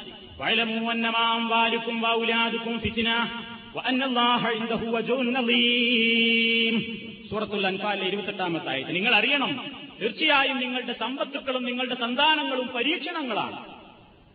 സമ്പത്ത് ചില ആൾക്കാർക്ക് കിട്ടും, ചിലർക്ക് കിട്ടൂല. ചിലർക്ക് മക്കൾ അല്ലാഹു കൊടുക്കും, ചിലർക്ക് മക്കൾ അല്ലാഹു കൊടുക്കൂല. കൊടുക്കുന്നതും കൊടുക്കാതിരിക്കുന്നതും അല്ലാഹു ആദരിക്കുന്നതിന്റെയോ നിന്ദിക്കുന്നതിന്റെയോ മാനദണ്ഡമായി കാണേണ്ടതില്ല. പടച്ചവന്റെ പരീക്ഷണമാണ്. ധനവും മക്കളും പരീക്ഷണമാണ്. ചിലപ്പോൾ കിട്ടിയിട്ട് പരീക്ഷിക്കും, കുറെ തന്നു പരീക്ഷിക്കും, തീരെ കൊടുക്കാതെയും പരീക്ഷിക്കും. അതുകൊണ്ട് തന്നെ അല്ലാഹു സുബ്ഹാനഹു വ തആലയാണ് തീരുമാനിക്കുന്നത്. ദമ്പതികൾക്കിടയിൽ പലപ്പോഴും പ്രശ്നങ്ങൾ ഉണ്ടാകാറുണ്ട്. ചിലർക്ക് തീരെ കുട്ടികൾ ഉണ്ടാവില്ല. ചിലരുടെ പെണ്ണുങ്ങൾ ആണുങ്ങളെ മാത്രം പ്രസവിക്കും, ചില പെണ്ണുങ്ങൾ പെണ്ണുകുട്ടികളെ മാത്രം പ്രസവിക്കും. അപ്പോഴൊക്കെ അസ്വാരസ്യം തുടങ്ങിയ ഇവളെന്താ അങ്ങനെ പെണ്ണിനെ മാത്രം പ്രസവിക്കുന്ന ഒരു ആണിനെ പറയാൻ പറ്റൂലേ എന്നൊക്കെ ചോദിച്ചിട്ട് ബഹളം ഉണ്ടാക്കാറുണ്ട്. വേണ്ട, ആ പ്രശ്നം തീരുമാനിക്കേണ്ടത് നിങ്ങളല്ല, റഹ്മാനായ റബ്ബാണ്.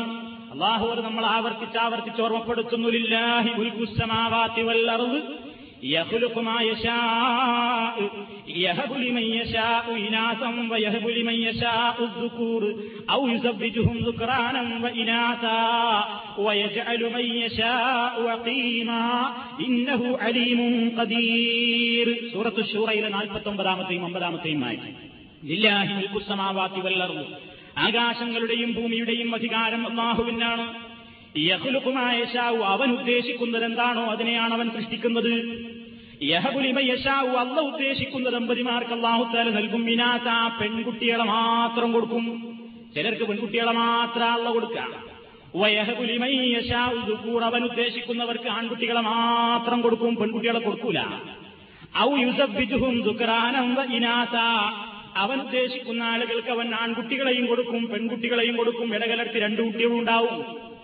എന്നാൽ വയജഅലു മൻ യശാഉ അഖീമാ, അവൻ ഉദ്ദേശിക്കുന്ന ആളുകൾക്ക് അവർ ഒന്നും കൊടുക്കാതെ വന്ധ്യരാക്കുകയും ചെയ്യും. തീരെ കുട്ടികളുണ്ടാവില്ല. അത് നിങ്ങളല്ല കണക്കാക്കുന്നത്.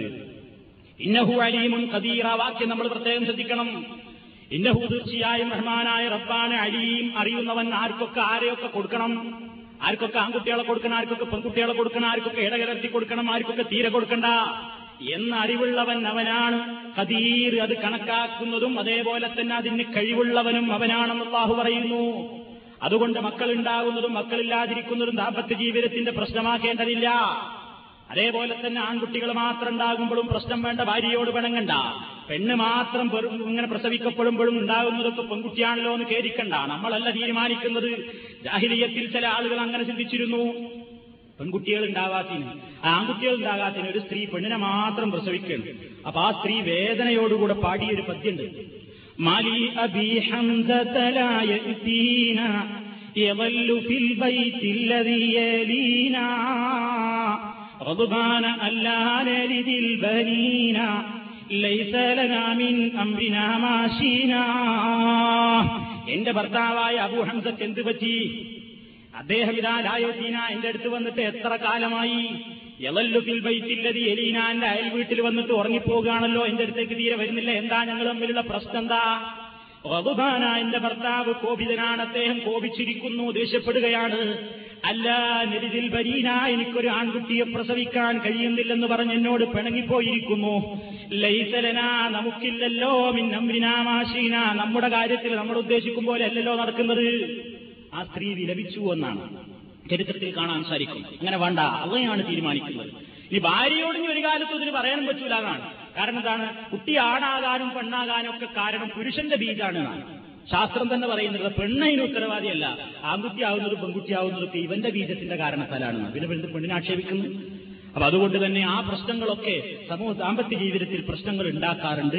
അത് ഇസ്ലാം അതിനെ സംബന്ധിച്ചിടത്തോളം അത് ഇസ്ലാമികമായി അള്ളാഹുവിന്റെ ഖദറാണ്. അള്ളയാണ് കണക്കാക്കുന്നത്, പടച്ചോനാണ് തീരുമാനിക്കുന്നത്. ഇന്നഹു, ആ വിഷയം അവസാനിപ്പിച്ചത് അള്ളാഹ് അങ്ങനെയാണ്. യഖ്ലുഖു മാ യശാ, അള്ളാഹ് ഉദ്ദേശിക്കുന്നവൻ പടക്കും. എന്നിട്ട് കാര്യങ്ങൾ ഇങ്ങനെ പറഞ്ഞിട്ട് അവസാനിപ്പിച്ചു, ഇന്നഹു അലീമുൻ ഖദീർ, അള്ളയാണ് ഏറ്റവും അറിവുള്ളവൻ, അള്ളയാണ് ഏറ്റവും കഴിവുള്ളവൻ. ചിലർക്ക് മക്കളെ കിട്ടിയാൽ ഏറ്റവും വലിയ ദോഷമായിരിക്കും അവന്റെ ജീവിതത്തിൽ. അപ്പൊ ചിലപ്പോൾ അവർക്ക് അള്ളാഹ് കൊടുക്കുന്നുണ്ടാവില്ല, അതായിരിക്കും അവർക്ക് ഖൈർ. വേറെ ചിലർക്ക് മക്കളെ കിട്ടിയപ്പോൾ ആകെ ബുദ്ധിമുട്ട് നടക്കുന്നവരുണ്ടാവും, അവർക്ക് ചിലപ്പോൾ കിട്ടാതിരുന്നെങ്കിൽ അവർ കൊതിക്കുന്നുണ്ടാവും. ഇങ്ങനെയൊക്കെയുള്ള പ്രശ്നങ്ങൾ സമൂഹത്തിൽ ഉണ്ടാകാറുണ്ട്. അള്ളാഹുവാണ് അറിവുള്ളവൻ. അതുകൊണ്ട് അതൊരിക്കലും ദാമ്പത്യ ജീവിതത്തിൽ വിള്ളലുണ്ടാകാനോ അപസ്വരത്തിനോ കാരണമായിക്കൂടാ. ഇസ്ലാമിന്റെ പഠനം, ഇസ്ലാമിന്റെ അധ്യാപനം അങ്ങനെയാണ്. അതേപോലെ തന്നെ സ്ത്രീ ഗർഭിണിയായി കഴിഞ്ഞാൽ അതിന്റെ പേരിൽ ഒരുപാട് അനാചാരങ്ങൾ സമൂഹത്തിൽ ചെയ്യാറുണ്ട്. എല്ലാം ഒഴിവാക്കണം. ഇസ്ലാമിക സംസ്കാരവുമായിട്ട് അതിന് ബന്ധമൊന്നുമില്ല. ഗർഭാണ്ട് വയറ്റിൽ തുടങ്ങിയാൽ മതി, പിന്നെ നടക്കുകയായി മൊയിലന്മാരെ പിഞ്ഞാണോ കൊണ്ട്, മാനം കാണാത്ത പിഞ്ഞാണോ കൊണ്ട് നടക്കുക. അതിങ്ങനെ ഒരു മക്കനയിലും തുണിയിലും ഇങ്ങനെ പൊതിഞ്ഞിട്ട് മൊയിലാക്കന്മാരെടുത്തേക്ക് നടക്കുക. എന്നിട്ട് എന്താ അത് പിഞ്ഞാണ എഴുതിയിട്ട് ഇങ്ങനെ നാൽപ്പത് ദിവസത്തെ പിഞ്ഞാണം എഴുത്തുന്നാണ്. അങ്ങനെ നാൽപ്പത് ദിവസം പിഞ്ഞാണം എഴുതിയിട്ട് കാലിന്റെ തുടമ കെട്ടാൻ വേറൊരു ഉറുക്ക്, അരി കെട്ടാൻ വേറൊരു നറുക്ക്, അതേപോലെ തന്നെ കലക്കി കുടിക്കാൻ വേറൊന്ന്, അതേപോലെ തന്നെ ശരീരമൊട്ടാകെ ഒഴിയാൻ വേറൊന്ന്, കിടക്കുന്ന ഭാഗം ആകെ ഇങ്ങനെ വലം വെച്ച് ഒഴിയാൻ വേണ്ടി വേറൊരു മരുന്ന്, കോഴിമുട്ടമ്മൽ വേറൊരു പരിപാടി, കരിക്കുമ്പൽ വേറൊരു പരിപാടി. ഈ പരിപാടികളൊന്നും ഇസ്ലാമായിട്ടൊരു ബന്ധമല്ല. പടച്ചവനോട് പ്രാർത്ഥിക്കുക, ഇത് അള്ളാഹു തന്നതാണ്. അതിന് വേറെ ആരോടും കൂറ് കാണിക്കരുത്. മക്കളെ തരുന്നത് റബ്ബാണ്, റബ്ബിനോടല്ലാതെ അതിന് തേടരുത്. കിട്ടിയാൽ വേറൊരിടത്ത് പോയി കൂറ് സമർപ്പിക്കുകയും ചെയ്യരുത്. പരിശുദ്ധ ഖുർആൻ പറയുന്നു ചില മനുഷ്യരുടെ സ്വഭാവം, لئن آتيتنا صالحا لنكونن من الشاكرين فلما آتاهما صالحا جعلا له شركاء فيما آتاهما سورة الأعراف കാണാം. മക്കളെ കിട്ടാൻ വേണ്ടി അവർ അള്ളാഹിനോട് തയർന്നു, നല്ലൊരു മകനെ തരണേ, ഞങ്ങൾ നിനക്ക് ശുക്രുള്ളവരാകുമെന്ന് പറഞ്ഞു. അള്ള മക്കളെ കൊടുത്തു. മക്കളെ കിട്ടി അവളങ്ങോട്ട് പ്രസവിച്ചപ്പോൾ പിന്നെ കുട്ടീന്റെ പേരിൽ ശിർക്കാ ചെയ്തത്. എന്താ ആദ്യത്തെ ചോറൂൺ കർമ്മം? എവിടെയാ? ചിലർക്ക് ഗുരുവായൂര്, ചിലർക്ക് മമ്പറത്ത്, ചിലർക്ക് പുത്തമ്പള്ളിയില് ആദ്യത്തെ മറ്റുള്ള കർമ്മം. ഇങ്ങനെ ഓരോ കർമ്മങ്ങളും അതിന്റെ പേരിൽ ജാറം മൂടുക, അതേപോലെ തന്നെയുള്ള ഓരോ പ്രശ്നങ്ങൾ, കാണിക്കകൾ സമർപ്പിക്കുക, ഇങ്ങനെയൊക്കെ മരിച്ചുപോയ മഹാത്മാക്കളെ വിളിച്ചുകൊണ്ട് സന്താന സൗഭാഗ്യത്തിന് വേണ്ടി പ്രാർത്ഥിക്കുന്നു, അതിനുവേണ്ടി തുലാഭാരം നടത്തുന്നു, കിട്ടിക്കഴിഞ്ഞാൽ അതിനുവേണ്ട നന്ദി പ്രകാശിപ്പിക്കുന്നു. ഒക്കെ സന്താനങ്ങൾ നൽകുവാൻ വേണ്ടി, അത് കിട്ടാൻ വേണ്ടി അള്ളയോടാണ് അമ്പിയാക്കന്മാര് പ്രാർത്ഥിച്ചത്, അള്ളയാണ് കൊടുത്തത്. അള്ളാഹുവിന്റെ ഭാഗത്ത് നിന്ന് മാത്രമേ അത് ലഭിക്കൂ. അതുകൊണ്ട് ആ വിഷയത്തിലാണ് ഏറ്റവും കൂടുതൽ ശിർക്ക് വരാറുള്ളത്. ശിർക്കിന്റെ മേഖലയിലേക്ക് പോയിക്കൂടാ. മനുഷ്യന്റെ വികാരത്തെ ചൂഷണം ചെയ്യപ്പെടുന്ന, അവന്റെ വേദനയെ മുതലെടുക്കാൻ ഏറ്റവും കൂടുതൽ ദർഗകളും മക്കാമുകളും സിദ്ധന്മാരും ഉപയോഗപ്പെടുത്താറുള്ളത് കുട്ടികളില്ലാത്ത ദമ്പതികളെ സമീപിച്ചുകൊണ്ട്. അവരെന്തു പറഞ്ഞാലും ചെയ്യുന്ന ഈ പഹയന്മാർക്കറിയാം. അതുകൊണ്ട് വിലപ്പെട്ട അവരിൽ നിന്ന് പണവും പ്രതാപവും അവരിൽ നിന്ന് നേടിയെടുക്കാൻ വേണ്ടി വേണ്ടാത്ത ചികിത്സാ രീതികൾ അവരെ പറഞ്ഞ് ഫലിപ്പിക്കാറുണ്ട്. അവരുടെ പണവും നഷ്ടപ്പെടുന്നു, ഒരു വേള ഈ നഷ്ടപ്പെടുന്ന അവസ്ഥയാണുള്ളത്. അതുകൊണ്ട് ഇക്കാര്യത്തിൽ തികഞ്ഞ അന്ധവിശ്വാസങ്ങളിലേക്ക് ആരും പോകരുത്. അതൊക്കെ ദമ്പതികൾ സൂക്ഷിക്കേണ്ടതും ശ്രദ്ധിക്കേണ്ടതുമായ കാര്യങ്ങളാണ്. ഇത്രയും കാര്യങ്ങളാണ് മൊത്തത്തിൽ ഞാൻ നിങ്ങളെ കേൾപ്പിക്കാൻ ഉദ്ദേശിക്കുന്നത്. ഇനി മറ്റു കാര്യങ്ങൾ, ഒരു സന്താനം പറഞ്ഞാൽ അവിടെ അങ്ങോട്ടുള്ള സന്താനത്തെ പരിപാലിക്കുന്നതും ഇസ്ലാമികമായി സന്താനങ്ങളോട് പാലിക്കേണ്ടുന്ന കർമ്മങ്ങളും അവരെ വളർത്തിയുണ്ടാക്കുന്ന കാര്യങ്ങളെ സംബന്ധിച്ചുമൊക്കെ വിശദമായി ചർച്ച ചെയ്യേണ്ടതുണ്ട്. അല്ലാഹു സുബ്ഹാനഹു വ തആല ഇസ്ലാമികമായി സംസ്കാരത്തോടുകൂടെ ജീവിക്കാനും നല്ല രൂപത്തിലുള്ള ജീവിതം, ദാമ്പത്യ ജീവിതത്തിൽ പുലർത്തിക്കൊണ്ട് മുന്നോട്ടു പോകുവാനും നല്ല കെട്ടുറപ്പുള്ളൊരു കുടുംബജീവിതം നിലനിർത്തുവാനും നമുക്കെല്ലാം തൗഫീക്ക് നൽകുമാറാകട്ടെ. നമ്മുടെ ജീവിതത്തിൽ അറിഞ്ഞും അറിയാതെയും സംഭവിച്ചു പോയിട്ടുള്ള ചെറുതും വലുതുമായ എല്ലാ ദോഷങ്ങളും ഗഫൂർ റഹീമായ തമ്പുരാൻ പുറത്തു മാപ്പ് നൽകുമാറാകട്ടെ. റബ്ബനാ ഹബ് ലനാ മിൻ അസ്വാജിനാ വ ദുരിയ്യാതിനാ ഖുർറത അയ്യുൻ വജ്അൽനാ ലിൽ മുത്തഖീന ഇമാമാ തവഫ്ഫനാ മുസ്ലിമീന വഅൽഹിഖ്നാ ബിസ്സാലിഹീൻ വൽഹംദുലില്ലാഹി റബ്ബിൽ ആലമീൻ. അസ്സലാമു അലൈക്കും വറഹ്മത്തുള്ളാഹി വബറകാതുഹു.